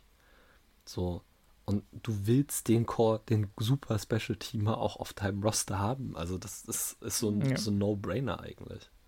Ja. Ja. Und es ist auch viel leichter, den dritten Back aktiv zu haben, wenn deine ersten zwei eines der besten Tandems in der NFL sind. Also als Safety, also allein als Safety Option, weil du brauchst halt einen aktiven Running Back. Äh, ja. Und wenn der dann Special Teams spielt, dann ist die Entscheidung wirklich leicht. Also es ist einfach so, ne? Also es ist einfach eine leichte Entscheidung. Patrick Taylor ist eine leichte Entscheidung und deshalb macht euch nicht zu viel Hoffnung. Also Emmanuel Wilson muss sein Special Teams Game wirklich ordentlich absteppen, um hier dabei zu bleiben. Ähm, ja, weiter Skill Position, Wide Receiver, nochmal. Ja. Romeo Dubs. Also, ja. Haben wir Romeo ja schon Dubs. besprochen. Christian Watson, Jaden Reed, für mich klare Top 3. Ja. Also gibt es auch keine Frage, so gut war Samoria ja. Tour jetzt in der Preseason bisher nicht. Ähm, mhm. Dontavian Wicks mittlerweile für mich sogar fast Wide Receiver 4 noch vor Samori Toure. Hm. Weil der Junge wirklich gut ist. Der setzt wirklich aber Toure, Blocks. aber Toure, Toure macht seine Plays im Training. Ja, das ist immer schön für Samori Toure, wenn er das macht, aber du musst es halt auch Game, also machen, wenn, wenn, wenn Game Time ist. Und da gucke ich ja. jetzt gerade, also er hat 23 Snaps gespielt, nicht wirklich gute Grades bekommen und kannst mhm. du dich an den Catch von ihm erinnern? Ja, ich glaube schon. Nee, kannst du nicht, weil er keinen hatte. Dann warst du Bose, der einen hatte, ne? Ja, einen, also diesen, er hatte ein diesen, Target. Ja. Dubose hat zwei, zwei Receptions gehabt, aber unter anderem diesen einen langen Ball. So. Ja. Den dachte ich, hätte Touré gehabt, aber. Nee, Touré okay. war underneath. Ähm, jetzt die interessante Frage. Also, die Packers behalten meistens fünf oder sechs Receiver maximal. Ja, wir Dieses gehen mit Jahr sechs. Könnte ich, wollte ich gerade sagen, vielleicht sogar sieben sehen. Weil, gehen wir es mal durch. Du hast Christian Watson, du hast ja. Romeo Dubs, du hast Jane Reed, du hast Dontavian Wicks, du hast Samore Toure. Da hast du die sind fünf Locks. schon sicher. Ja, ja. würde ich auch sagen. Die sind, die sind Locks. So. Mhm. Und dann musst du dich noch entscheiden, behältst du fünf, dann sind äh, Malik Keith und äh, Grant Dubose raus. Nimmst du sechs mit, ist einer von den beiden raus? Oder nimmst du sieben mit? Dann kannst du beide behalten. Du hast auch immer noch einen Cody Crest, der auch mal als Punt-Returner funktionieren kann, obwohl ich den eher auf dem Practice Squad sehe. So. Ähm, wir kennen alle Brian Gutenkunst und seine Draft-Picks. Er hat in den letzten Jahren keinen seiner Draft-Picks gecuttet. Und mhm. da hat er Draft-Picks auf dem Roster behalten, die deutlich schlechter aussehen, als es ein Grant Dubow macht. So. Ja. Grant Dubow, alleine dadurch, dass er ein Draft-Pick ist, fast ein Roster-Log. So. Das Ding ja. ist, Malik Keith ist der bessere Receiver der ist ein besserer Blocker, der ist ein besserer Passcatcher. Es gibt auch. Also, also Heath ist aktuell der bessere Receiver, aber Dubose ist klar der talentiertere. Ja, das ist genau das, das, das ist genau das, was ich meine. So, du, du wägst ab zwischen Potenzial und Funktionalität aktuell. So. Aber für Wide Receiver 6. Sagen, ich könnte Wide, ich könnte sieben Wide Receiver sehen. Ja. Also schon. Ich könnte es sehen, weil ich glaube, dass Malik Keith noch, also aktuell uns wirklich helfen könnte, auch in der Regular Season mit seinem, mit seinem Blocking. Mhm. Ich weiß es nicht. Ja, also, ich würde mich extrem wundern, wenn sie sieben mitnehmen, aber ich sehe auch aktuell keinen, keinen wirklichen Weg, wie du Malik Keith cutten kannst. Also klar, der würde wahrscheinlich auch Waivers clearen und aufs, aufs, aufs Practice Squad kommen. Mhm. Aber das ist, finde ich, das ist für mich auch eine interessante, interessantes ja. Battle. Ja, es stimmt auch. Es stimmt. Ich hatte ja auch immer Bo Melton noch als Malik Keith und hat ja. fünf Bälle gefangen für 75 Yards. Ich hätte immer Bo Melton noch als Dark Horse gesehen, weil der auch echt eine gute Vorbereitung spielt, aber das Ding mit Bo Melton ist, die Verletzung hat ihn jetzt, glaube ich. Ja, der ist verletzt, oder? So ein bisschen ins Abseits gerückt irgendwie. Und Maliki ist halt, darf ich ganz kurz mal sein RAS, ich habe ich hab ihn tatsächlich mitgebracht. Also er hat ja, war Mississippi State und war, ist dann, hat dann seine Senior-Saison bei Ole Miss als Transfer äh, gespielt. Äh, hat einen 6,57er RAS, also ist wirklich kein Packers-Spieler vom athletischen ja. Profil her. Also ich meine, ist halb so wild. 6 Fuß 2 groß, äh, 213 Pfund, bencht 12 Mal, was wirklich sehr schwach ist. Hat allerdings auch sehr lange Arme, finde ich. Sieht man auch, wenn er spielt. Ähm, ja. ist, hat ein Explosion Grade von Good, äh, 4, ja, 49. Perzentil im Hochsprung, im Weitsprung eher 80. Ähm, ein 1,56er 10-Yard-Split ist damit im, ich glaube, im 78. Perzentil. 2,64 20-Yard-Split im 59. Perzentil und 4,64er 40-Yard-Dash. Das ist, glaube ich, der, der Speed sagt mir was. Könnte das Davante Adams Speed gewesen sein? Ja, ne? Nee, der Wante Adams hat besseren Speed. Also der hat einen besseren 40 Dash. Ich glaube, der war irgendwas 4,5 irgendwas. Sicher? Ja, aber ich guck's mal nach. Aber 4,64 sagt mir auf jeden Fall was. Ich glaube, wir hatten einen Receiver lange Zeit auf dem Roster, der diese Zeit gelaufen ist. Alan Lazar. Echt? War der nicht Lazar, langsamer? Das kann natürlich sein, dass er noch langsamer war, ja. Aber jedenfalls, äh, wo ich, wo ich darauf hinaus wollte, ist, also er hat einen, seinen Shuttle Drill hat er im 18. Perzentil gehabt und seinen Three Cone im 66. Also Malik Heath ist wirklich kein Athlet. Das ist ein Possession Receiver.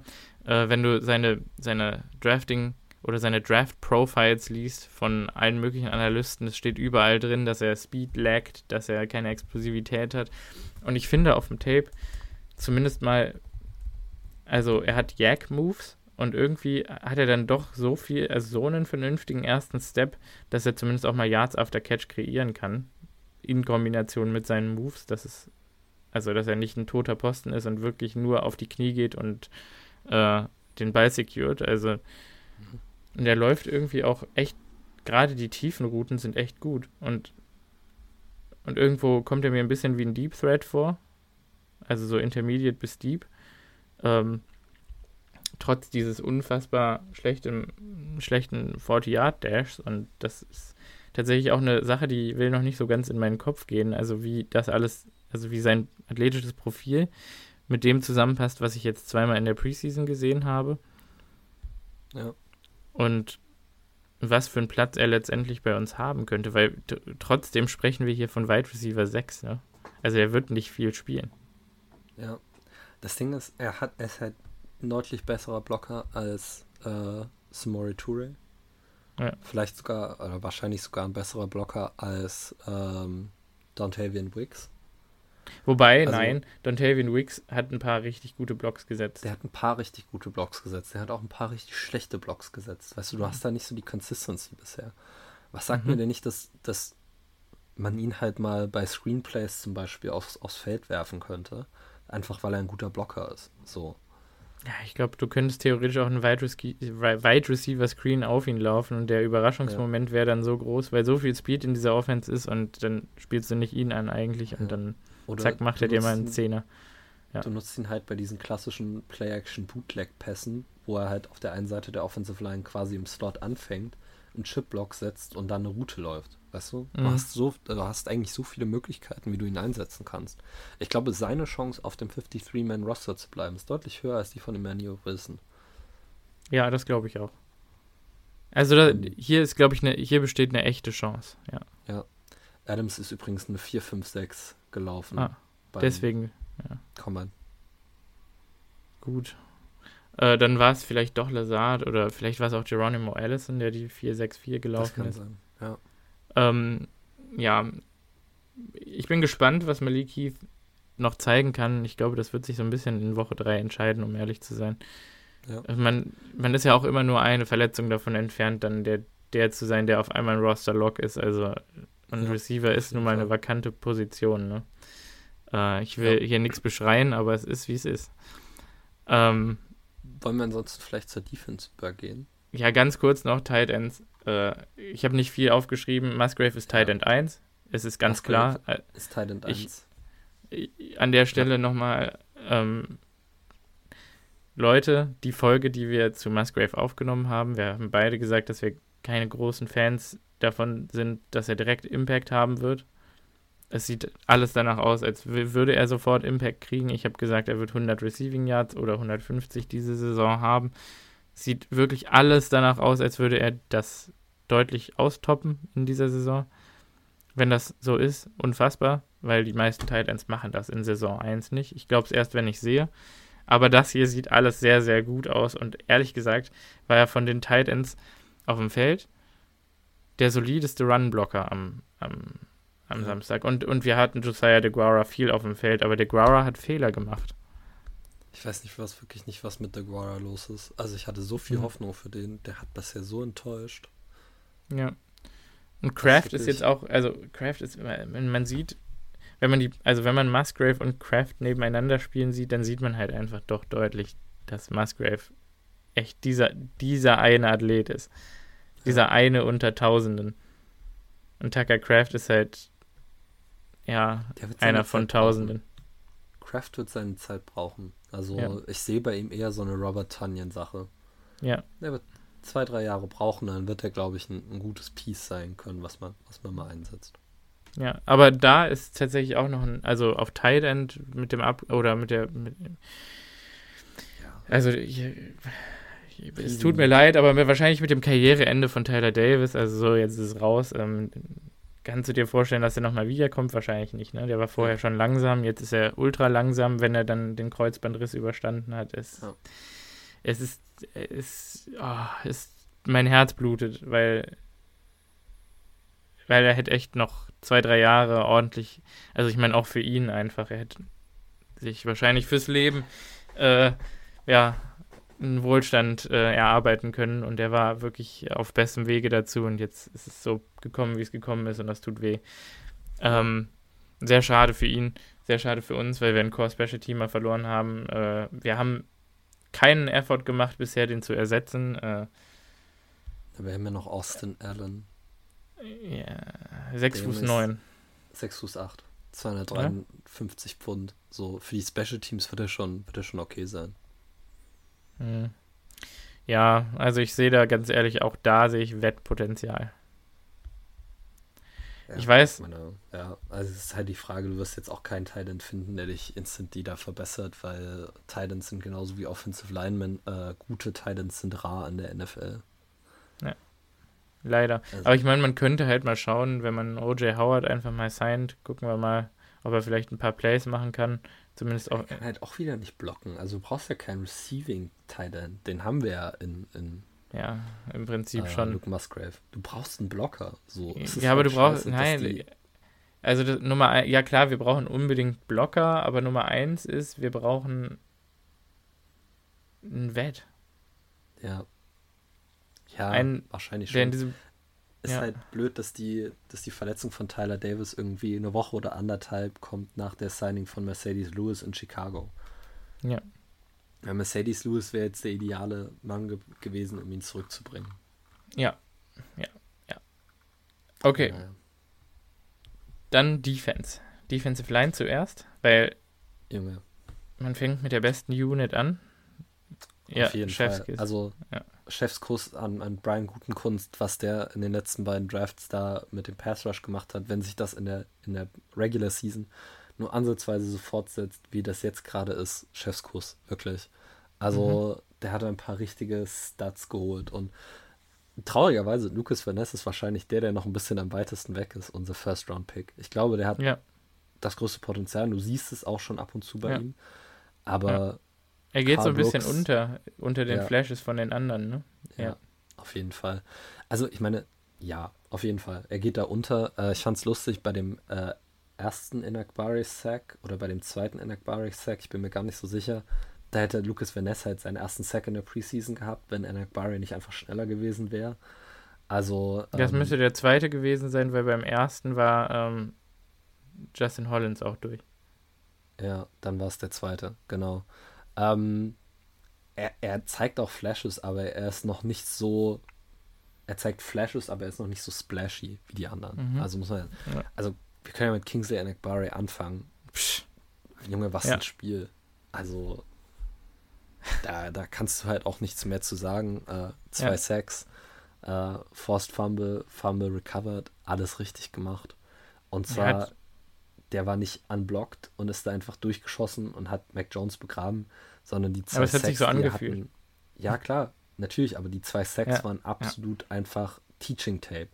Beim ersten Long armt er den Offensive Lineman einfach und schiebt ihn mit purer Kraft in Mac Jones zurück und macht den Sack. Aber mit einem Arm ja, mit einem Arm, das ist halt, das ist halt wirklich klasse. Und das, der zweite Sack war halt eigentlich noch besser, weil er macht das, was er davor gemacht hat. Er deutet den, den Long Arm Rush an und dann wirklich mit einer schnellen, flüssigen Bewegung zieht er die Arme vom Offensive Lineman runter und ist um ihn herum und hat dann halt auch den Closing Speed, um Mike Jones da aber sowas von zu begraben.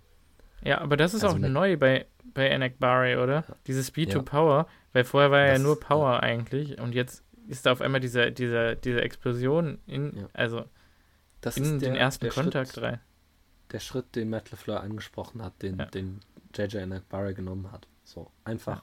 Diese Fähigkeit, Kraft in, in Schnelligkeit umzuwandeln. Ja. Ich, ich, ich kann mir wirklich nicht vorstellen, dass wir lange mit Preston Smith als Outside 2 in die Saison ja. gehen. Also es tut mir leid, aber das, das kannst du nicht verantworten, wenn JJ Anakbari so gut spielt, wie er jetzt spielt gerade. Ja, Anakbari ist halt der deutlich bessere Athlet, ne? Also mittlerweile. Ja. nichts gegen Preston Smith, aber Preston Smith altert. Ja. Auf jeden Fall, das weiß er auch selber. Mhm. Ja, ja. Ähm, Preston hat sogar auch vier Snaps gespielt, ne?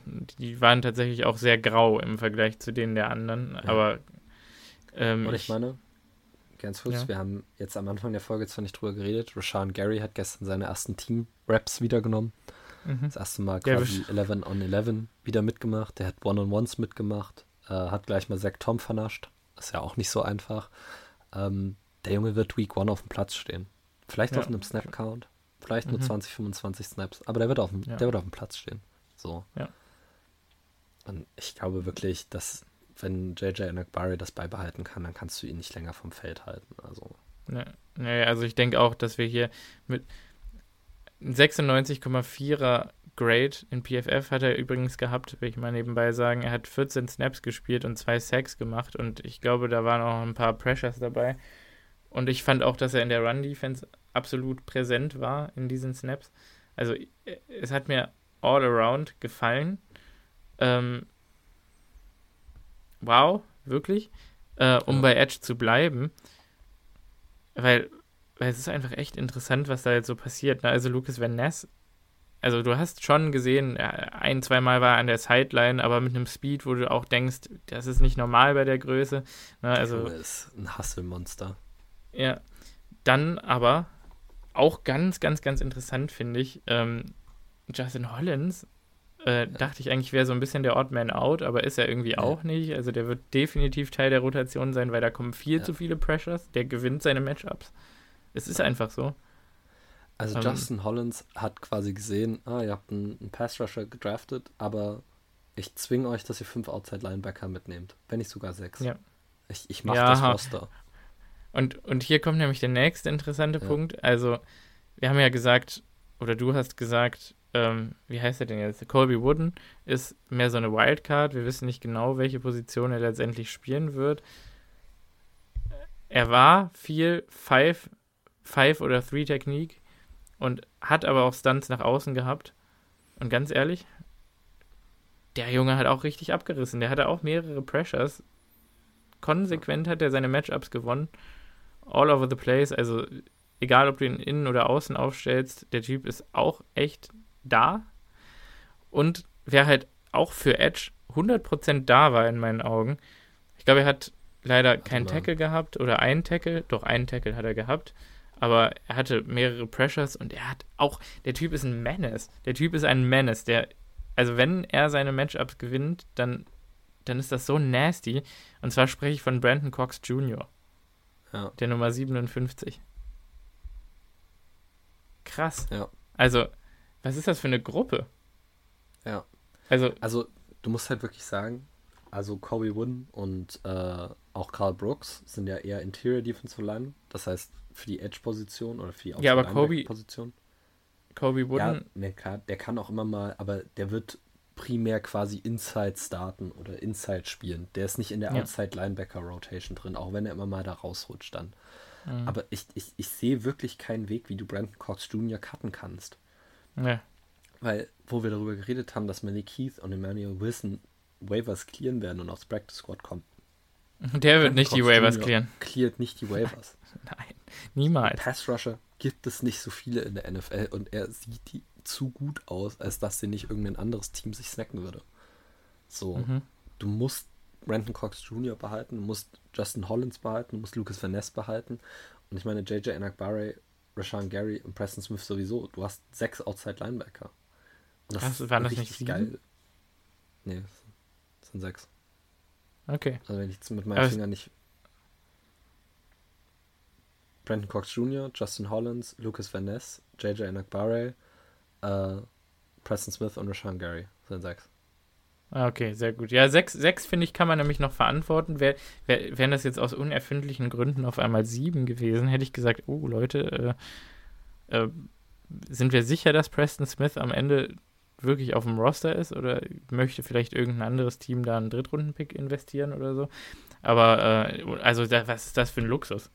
Ja. Also, du kannst jeden, jeder von denen wird seine Plays machen in der NFL. Also, es, wenn, hey, hä? Hoffnung, ja. Also, also wirklich, in der Situation waren wir lange nicht mehr. Also ich möchte nochmal an letztes Jahr um die Zeit erinnern, äh, wo wir gesagt haben, hm, ja, wer macht denn den Roster-Cut? Jonathan Garvin, Tipa Nalia oder vielleicht Ladarius Hamilton oder alle drei. Äh, Ja. Wir sind Lichtjahre davon entfernt. Das ist eine ganz andere Gruppe und die ist so Ja. viel besser.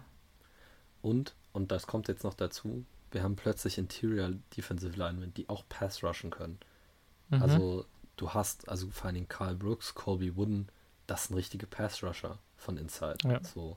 Ja. Und ich meine, ich glaube relativ klar ist die Starting Rotation mit TJ Slayton, äh, Kenny Der Clark übrigens und auch- Wyatt. Also Slayton hat.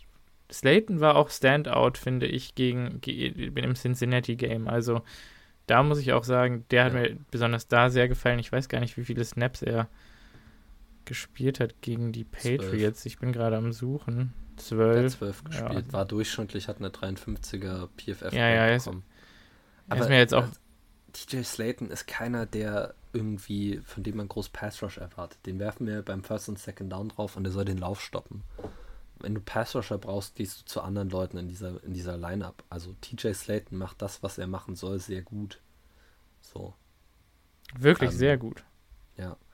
Devontae White finde ich ein bisschen interessant, weil er im Training deutlich dominanter ist, als er es in den Spielen bisher ist. Also Mhm. man hört oft von ihm im Training, dass er da richtig gut ist richtig viel Betrieb macht. Aber in der Preseason sieht es, also sieht man das von ihm noch nicht so richtig. Also ich finde, ich habe ihn tatsächlich mit zwei oder dreimal plus notiert. Also ich glaube, er hatte eine Pressure und zwei gute Run-Stops. Ja, Mm, es es war- hier keine Pressure und nur ein Tackle. Äh, Ja, es- von PFF.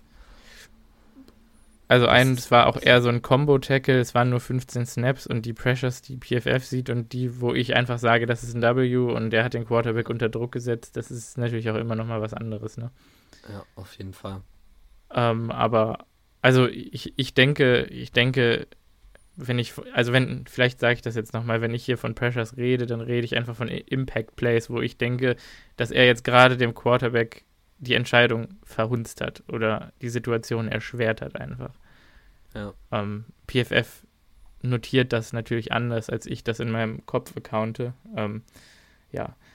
Aber letztendlich, äh, ich fand, ich fand für die paar Snaps, die er gespielt hat, war Wyatt echt solide, aber es ist halt nicht diese, es ist nicht dieser Kobe Wooden, der mit seinen zwei Pressures ja. äh, ne, und Quarterback-Hits und also das ist halt nochmal eine andere Kragenweite irgendwie. Und dann haben wir halt noch einen Keyshawn Banks, der auch echt eigentlich ganz gut gespielt hat.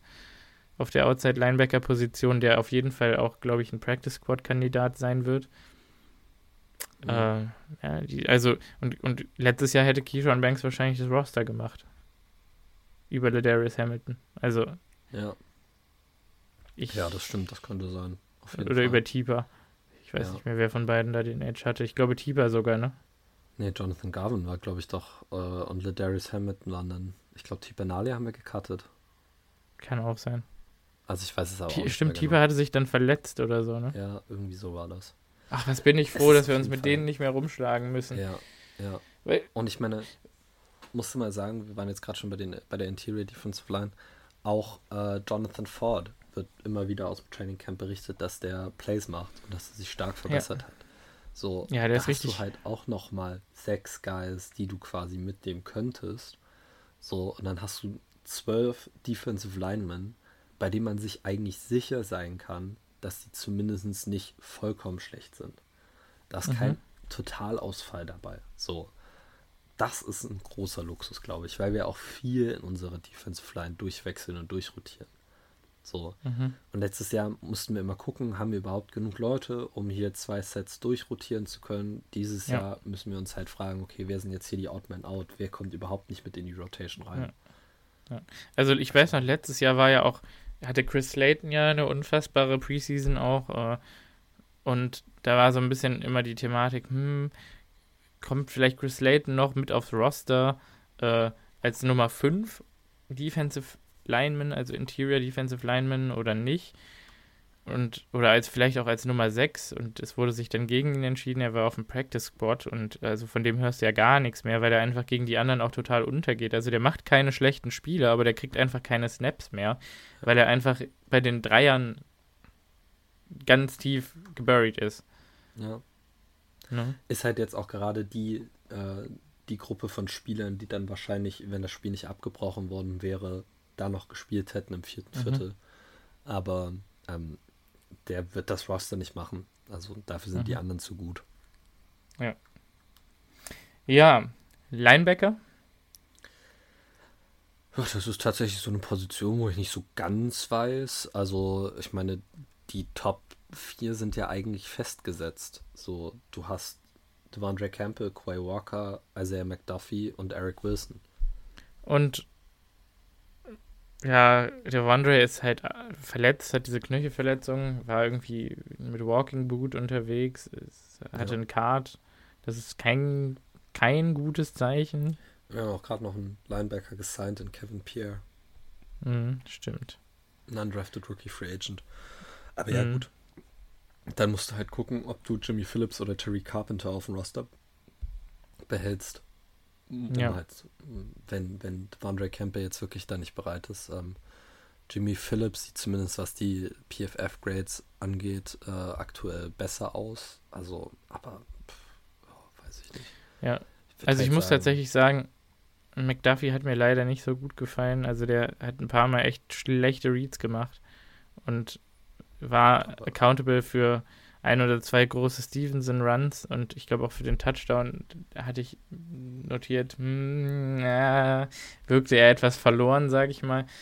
Ja. Ähm, es ist halt immer noch diese overaggressive Explosion ins falsche Gap, schlechte Read-Sache, die ihm so ein bisschen im Weg steht. Ist halt die Sache, ist er schlechter als Jimmy Phillips oder Terry Carpenter? Nein. Ja, das ist halt, und dann ist er halt plötzlich ein Roster-Lock. Klar, man mhm. könnte ihn upgraden, aber es gibt halt gerade nicht wirklich ein Upgrade auf ihn. Ja, es war. Ist wahr. Und solange Campbell und Walker da sind, bin ich sowieso zufrieden. Deshalb. Ja. Ne. Ähm, also, das ist auch. Da haben wir nicht viel rotiert im letzten Jahr, muss man auch nochmal dazu sagen. Ähm, Cornerback. Äh, Rasul Douglas spielt ja die Vorbereitung seines Lebens. In der Preseason ja. finde ich überhaupt nicht. Also das, was angeblich alles im Training passiert, das sehe ich in der Preseason gar nicht. Also ich finde, der spielt total soft und, und man sieht richtig, der hat einfach Angst, sich zu verletzen und ich, dann verstehe ich halt nicht, wenn er so eine Preseason oder so, eine, so, eine, so ein Camp spielt, warum muss er denn dann überhaupt aufs Feld? Also ganz ehrlich, ja, Starter accountable halten, verdammt nochmal, Rasul Douglas ist ein Veteran in seinem sechsten oder siebten Jahr jetzt, lass den doch einfach vom Feld. Also es muss doch nicht sein, oder? Ja, sehe ich auch. Sehe ich, seh ich ähnlich. Er hat sechs, Snap, sechs Snaps gespielt. Ich glaube, er hat sogar einmal, also sogar zwei Tackles und einen Assist. Ja, warum? Warum denn? Vor allen Dingen, wenn du ihn dann schon in der Preseason spielen lässt, dann lass ihn doch wenigstens auf Safety spielen, um dir anzugucken, ob er das auch könnte. Ja, er hat doch schon gesagt, dass er Starting Safety ist. Das hat er doch letztens im Interview gesagt. Ja, aber er hat halt immer noch nicht im Training und auch in der Preseason nicht einen Safety Snap gespielt. Also ich weiß nicht, also es kann ja sein, dass er sich für den Starting Safety hält, aber Joe Barry scheint das nicht so direkt zu sehen.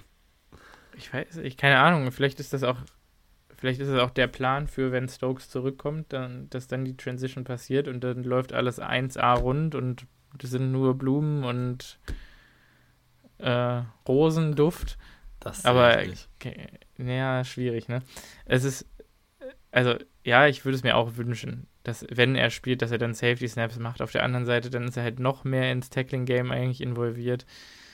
Äh, es ist ja, lass ihn für David also Savage ich, spielen. Er hat in seinem Leben noch nicht einmal getackelt, also Savage, aber Savage spielt wohl auch eine sehr, sehr, sehr solide, ähm, sehr solides ja. Camp. Also scheint wieder Starting Free Safety zu sein. Äh, hat nichts mehr mit der hat nichts mehr mit der Slot-Corner-Rolle zu tun, die er ja am Ende der letzten ja. Saison besetzt hatte. Hat wohl echt ein paar, paar Mal wirklich seinen Speed und sein Robbertum, was ja eigentlich so seine Nummer 1 Stärke ist, äh, ausspielen ja. können. Ähm, aber sag mal, du hast es jetzt, du hast es jetzt dir ein bisschen genauer angeguckt, das Tape insgesamt. Wer ist denn eigentlich unser Starting Slot Corner? Ich könnte dir das gar nicht sagen. Keyshawn Nixon. Keyshawn Nixon. Hm. Mhm. Ja, ja, ja. Es ist. Nee. Aber ja, gut, ich meine, ja. wir reden über, über Cornerbacks, da müssen wir, glaube ich, auch über den Cornerback der Vorbereitung sprechen, der jetzt zwar ein bisschen ein tougheres Game hatte, also. Carrington Valentine. Ja, das sah nicht mehr ganz so gut aus, noch wie das Spiel davor. Aber mhm. was mich halt an Carrington Valentine so beeindruckt, ist einfach der Swagger und wie, wie sticky der in Man Coverage ist. Also. Ja der war halt, also der hätte halt auch in dem Spiel wieder ein oder zwei Picks fangen können, alleine weil er immer so nah am, am Wide Receiver dran ist, dass wenn der den Ball mal nicht direkt fängt, der eigentlich immer eine Chance hat auf eine Pick. Ja. Also ja. Ähm, ich bin mir jetzt nicht ganz sicher, ob ich den Starting-Hype in der NFL schon, schon kaufen würde. Ähm, ist doch auch Quatsch. Also Jair ja. ist Cornerback 1, Stokes, wenn er zurückkommt, ist Cornerback 2, Rasul ist Cornerback 3, slash Starting Safety. Keine. Ahnung. Keyshawn ja. Nixon ist Starting Slot Corner. Carrington Valentine ist kein Slot Corner, also ja. ist Carrington Valentine einfach Next Man Up. Ja. Und das ist auch gut so. Und der ist wirklich, also ich denke, er ist ein guter Cornerback 4 auf jeden Fall. Und er hat auch jedes Potenzial, sich noch äh, zu einem Cornerback 3 oder einem Cornerback 2 zu entwickeln. Es muss halt noch nicht dieses Jahr sein. Gibt doch keinen, ja. gibt ja keinen Zwang. Der, der Junge ist Jahrgang 2001. Der hat Zeit. Und er hat die Nummer von Sam Shields bekommen. Also er hat auch alle Chancen dieser Welt. Ja. Mehr draus zu machen als Josh Jackson damals. Ja. Ähm, ich habe mir ein paar Notizen tatsächlich auch noch so zu ihm gemacht. Also er hatte halt eine richtig blöde Penalty in der Endzone einfach. Mhm. Ähm, das war ein Holding, ja. Ja, hat dann, ja, wobei ich, ich, weiß auch nicht, ob man das callen muss, aber oh, wurde ja, halt gecallt. Ich, ich hab's mir auch gedacht, aber du musst es wahrscheinlich schon callen. Das ist halt so ein Ding. Dann hat er einmal Parker richtig mies tief geschlagen. Also da dachte ich wirklich wieder, wow, das ist, Davante Parker ist wahrscheinlich Wide Receiver 2 bei den Patriots. Ja. Hm? Ja, ja Wide Receiver 2 hätte ich auch gesagt. Ja, schon, schon solide. Äh, dann hat er fast eine Interception gehabt, äh, wo ich echt auch dachte, also da kommt er auf einmal von der Seite angeflogen in so ein Play, obwohl, warte, wie war denn das? Ja, ich, ich weiß, ich weiß. Das war Sticky Coverage auf einer Crossing ja. Route und der Ball wird ja. nicht direkt perfekt gefangen und er hat eine Hand dran, aber er kann ihn nicht. Ja. Ja, ja, ich glaube, das war das. Ich habe das gerade mit, äh, mit dem äh, Safety äh, verwechselt. Wie heißt der denn nochmal? Äh, Gott, Anthony den Namen Johnson, vergesse ich immer. Oder? Anthony Johnson, genau so. Äh, mit ja. dem habe ich das Play verwechselt gerade, aber äh, ja, Carrington ist halt irgendwie ein Big Play waiting to, hap äh, to happen und man, man, merkt ihm einfach an, er ist ein Rookie, äh, ab und zu ist er zu aggressiv und dann wurden ja auch ein paar Slants gegen ihn completed, der Touchdown. Ähm, das war ein schlechter Winkel von ihm und von äh, Anthony Johnson. Da haben sie beide gepennt. Ja, ja genau. Also beide haben es irgendwie verkackt. Es war ein Team-Effort und er letztendlich covert er den Slant einfach zu aggressiv und kann deshalb den Tackle nicht machen und das ist. Vielleicht, weil er auch dachte, dass er Safety Help Inside hat und die Safety Help war halt ja, weit Outside. Sah, sah so aus, sah so aus. Aber es sollte halt so nicht passieren. Beide sahen letztendlich blöd aus. Carrington hat wirklich, glaube ich, Run-Defense-Probleme. Also ich habe einen guten Tackle von ihm gesehen, aber irgendwie das war aber ein paar schlechte so Plays. Stärke. Das war auch bei mhm. Kentucky nicht seine Stärke. Ja, aber dann hm, wissen wir ja schon, Jair ist ein Run-Defense-Monster. Rasul ist eigentlich auch ein Run-Defense-Monster. Und das sind halt wieder diese, wo die Gesamtpakete bei den anderen einfach noch mehr stimmen. Und alleine deswegen wissen wir, glaube ich, alle, Carrington Valentine wird nicht Starter für die Green Bay Packers sein in den nächsten zwei Jahren. Ja. Außer es verletzen sich alle.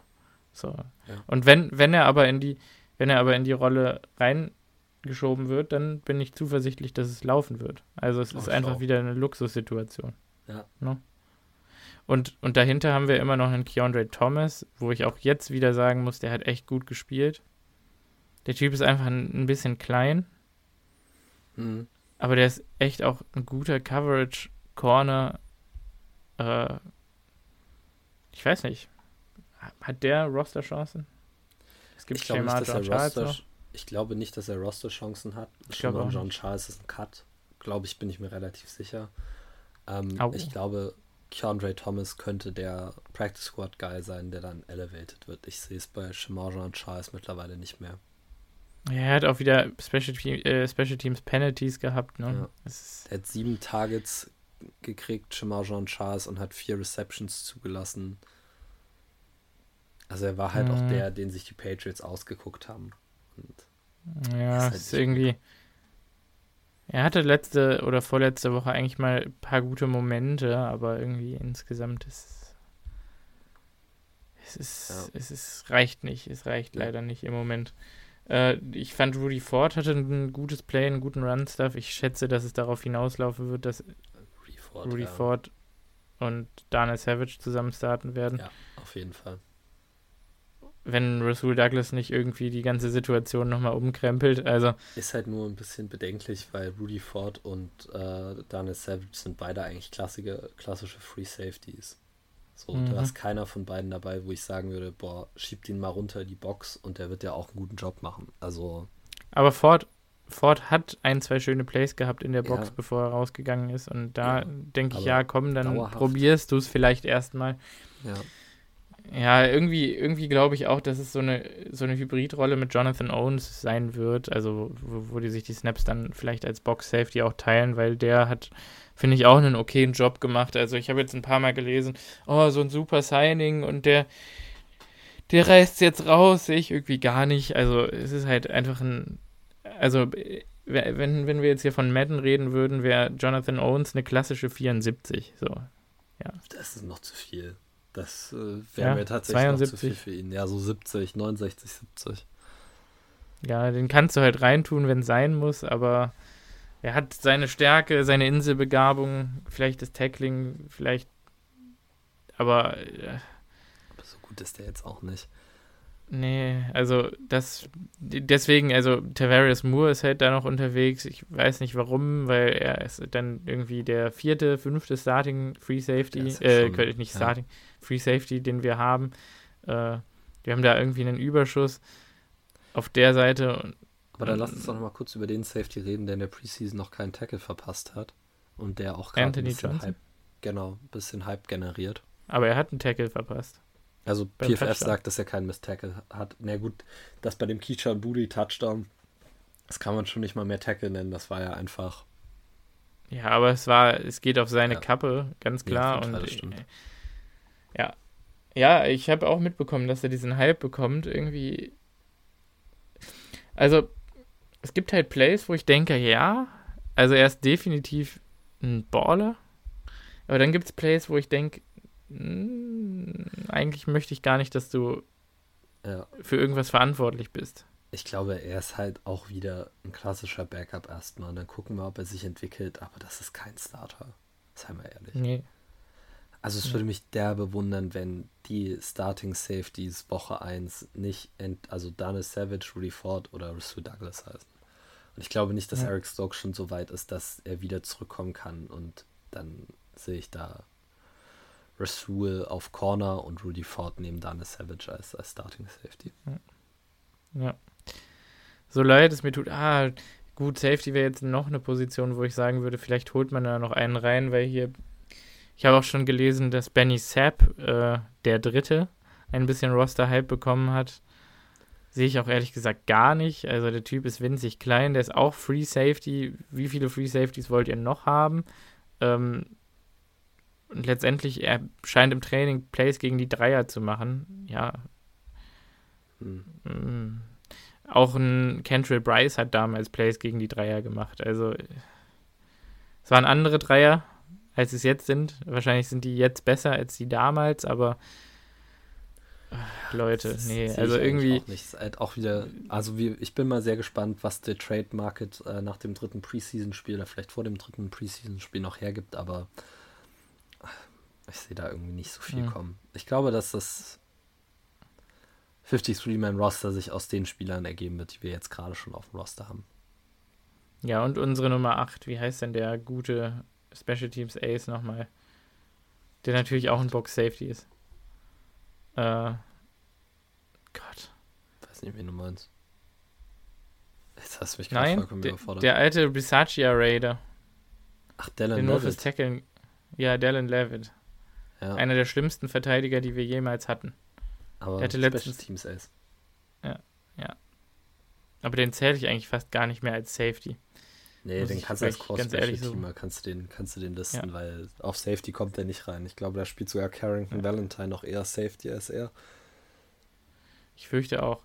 Also, dann gibt es noch eine Positionsgruppe, über die man reden kann. Das sind die Special Teams als Gesamtes. Ich habe schon gesagt, Patrick Taylor hat mir sehr gut gefallen. Insgesamt, Coverage-Teams waren sehr solide. Äh, ja. Also, ich, ich, glaube, ich, glaube, das wird jetzt nicht wirklich nicht mehr das Problem sein. Nee. Ähm, Samori hatte ein, zwei gute Returns. Also, wo ich echt gesagt, du? also, wo ich. Ich ja, fand, Samori Toure ist mir viel zu sehr Sideline zu Sideline gelaufen, anstatt auch mal Downfield zu gehen. Also, der wird auf jeden Fall nicht unser Starting Kick Returner nächstes Jahr. Nein, nein, nein, das wird ja nicht. Das wird Keyshawn Nixon sein, aber. Oder halt Jane Reed. Ah, nee, Keyshawn mhm. Nixon als Kick-Returner und Jane Reed vielleicht noch als Punt-Returner. Aber ja. ja. Ähm, nee, genau, und, äh, andere Positionsgruppe, die ich eigentlich tatsächlich interessanter finde. Und das ist, glaube ich, der, äh, ich würde jetzt mal sagen, undrafted Free Kicker? Agent, der mit am meisten. Äh, Daniel Whelan? Ja, genau. Der mit am meisten Hype generiert hat. Weil er Bombs hittet in Practice. Äh, Daniel Whelan. Ja. Und jetzt äh, die Frage, ist er wirklich so viel schlechter als Pat O'Donnell? Nein. Nein, offensichtlich nicht. Und der ist deutlich günstiger. Warum sollte man Pat O'Donnell eigentlich behalten? Ja. Also die Packers werden, ich, kleiner Spoiler, ich bin mir zu 99% sicher, dass die Packers mit Pat O'Donnell als Panther in die, in die Saison gehen. Einfach wegen der Erfahrung. Aber ja, würde ich nicht machen. Ich glaube eigentlich auch, dass ich mit Daniel Whelan gehen würde. Aber keine Ahnung, Daniel Whelans Hangtime ist doch auch, glaube ich, on average geführt im Training eine Sekunde mehr als Pat O'Donnell. Und wenn es dann so deutlich ist, dann. Und ich meine, er hat, klar, er hatte eine, einen Punt, hatte er dabei, der ging wirklich nur für 29 Yards und den puntet er irgendwie von der. Hat er von der 40 gepantet, der ist ja trotzdem noch in die 5, ja. in, in, innerhalb der 20 gelandet. Der ist halt an der 15 genau, gelandet, da, anstatt an der 5, wo du ihn vielleicht bei der Distanz lieber haben willst. Aber. Ja, da denke ich, passt es dann eigentlich auch. Also es ist kein guter Punt, aber, aber es ist ja. gut genug eigentlich. Und die waren alle in, innerhalb der 20. Die, aber Pat O'Donnell hat in dem Preseason-Spiel jetzt zumindest eine bessere Hangtime gehabt, also mit 4,47 im Gegensatz zu Daniel Whelans 4,41. Ja, das liegt aber auch daran, dass der einfach, äh, dass die, die Punts ja eine kürzere Distanz waren. Mhm. Aber im ersten Preseason-Spiel hatte die Punts von Daniel Whelan eine Hangtime von 4,6 Sekunden nur. Das sind anstatt 4,4 Sekunden. Also 4,0, ja. nee, Entschuldigung, 4,06, nicht 4,6. 4,06 Sekunden. Das ist nicht viel. So, also mhm. ich, ich weiß nicht, ob er nicht einfach noch zu inconsistent ist, um. Obwohl Pat O'Donnell hatten auch nur eine Hangtime von 4,22, also auch deutlich weniger als jetzt im zweiten Preseason-Spiel. Ich glaube, wie gesagt, mhm. für, die, für die Erfahrung als Hoder, für die Erfahrung, wie es ist, in der Kälte zu kicken, werden sie wahrscheinlich mit Pat O'Donnell gehen und ich glaube, das könnte ja. ein Fehler sein. Ja, könnte sein. Und, ja, und was mit Anders Carlson wird? Ja, müssen wir nicht reden. Der, der Junge ist der Starting, der Starting Kicker. Also alle, die sich jetzt wünschen, dass wir noch einen Kicker sein, das wird einfach nicht passieren. So, die Packers werden die Growing Pains nehmen, weil sie glauben, dass sie in ihm einen guten, guten Spieler haben. Er wird halt widely inconsistent sein. Er kann immer einen 55 mhm. Yard Field Goal hitten. Er wird dir auch ein paar 35 Yard Field Goals verschießen. Also, ob ich jetzt ja. mit der Taktik übereinstimme oder einstimme, weiß ich ganz ehrlich nicht. Ich glaube, er könnte sich auch im Practice Squad entwickeln. Aber die Packers sind jetzt so committed dazu, ihn als Starter zu haben, dass sie ihn jetzt nicht mehr quasi absetzen werden. Ja, Gestern im Training ist er 2 aus 6 gegangen. 2 aus 6? Mhm. Hat er alle drei von seinen letzten Kicks versammelt? Ich habe nur gesehen, dass er zwei von drei gestartet hat. Mhm. Wild. Ja. ja, es ist halt wildly inconsistent. Also. Ja. Ja. Was soll ich da sagen? Wie gesagt, aber so hat Evan McPherson in Cincinnati auch angefangen, wenn ihr euch ja. erinnert, vor zwei Jahren ich meine, sein Bruder Daniel Carson hat bei den Vikings auch so angefangen. Der hat in dem zweiten Stimmt. Saisonspiel gegen uns dann vier Kicks versammelt, ist gecuttet worden und war dann bei den Raiders ein All-Pro.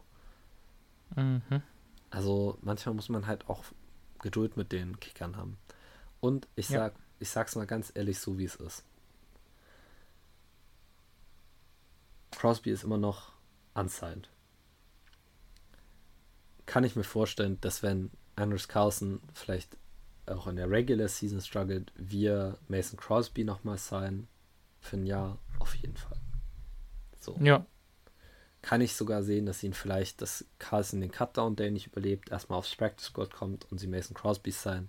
Auch das könnte ich irgendwo noch sehen. Ich glaube es nicht, mhm. aber ich könnte es sehen. Ich glaube wirklich, dass ja. wir uns wegen der Kicker-Position jetzt nicht so große Gedanken machen sollten, wie wir das aktuell tun. Mhm. Mhm. Ja, ja, ist also Carlson ist, glaube ich, auch viel zu sehr im Fokus, muss ich sagen. Ständig, ja. immer wenn der aufs Feld kommt, sind alle Augen auf ihm und ich ja. Weiß auch nicht, ob das jetzt seiner Entwicklung so zuträglich ist irgendwie. Ja. Er wird seine Kicks verhauen, der wird viele Kicks wahrscheinlich die Saison verhauen, aber er wird auch einige machen und er wird sich entwickeln. Da bin ich mir relativ sicher. Ja. Ja, also den Fuß, das Bein hat er auf jeden Fall. Ja, die Consistency. Genau. Und ich glaube auch, dass unsere Longsnapper beide ein bisschen strugglen, immer noch. Ja, oder die Hode, also, aber irgendwas, vor allem im Training, ist es so, dass die, ja. die sich nicht immer so gut machen, das stimmt. Mhm. Deshalb mal sehen. Und damit wären wir von meiner Seite, glaube ich, auch am Ende angelangt. Ja, von meiner Seite auch, würde ich sagen. Okay, dann Vielen Dank fürs Zuhören. Äh, wir hören uns nächste Woche an gleicher Stelle wieder. Mal gucken, was wir dann machen, ob wir nur über das Preseason-Spiel reden oder ob wir vielleicht auch unsere Saison-Prediction oder Roster-Prediction damit einbauen. Ähm, Samstag 19 Uhr Mhm. haben wir schon festgestellt. Ich werde es wahrscheinlich nicht live gucken können. Ich weiß nicht, was Simon macht, aber äh, wir werden es dann auf jeden Fall im Real Life gucken. Äh, Ja. Auch weil Jordan Love ja spielen wird, wie Matt LeFleur, äh, oder wie, nee, ich glaube, es war sogar Brian Gutenkunst, der das gespoilert hat. Ähm, Ja. Er wird auf jeden Fall mindestens eine Series spielen und da freue ich mich drauf. Und dann Ja. würde ich sagen, Und da es ja hier äh, sich um einen Packers-Podcast handelt, äh, Rogers wird am Samstag auch spielen, Nein. tatsächlich. nein, Simon. nein.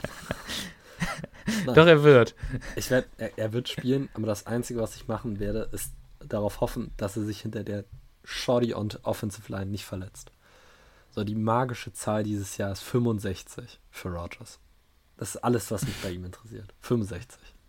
Kann er neben so viele Picks werfen, so viele Spiele verlieren, wie er will, ist mir vollkommen egal. 65% der Snaps und dann bin ich glücklich.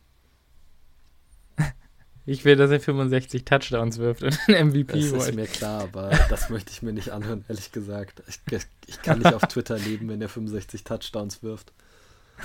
Das wird er auch nicht, ja so. Ja, ja, Aber ja. Nein. Okay, dann würde ich sagen, Whatever.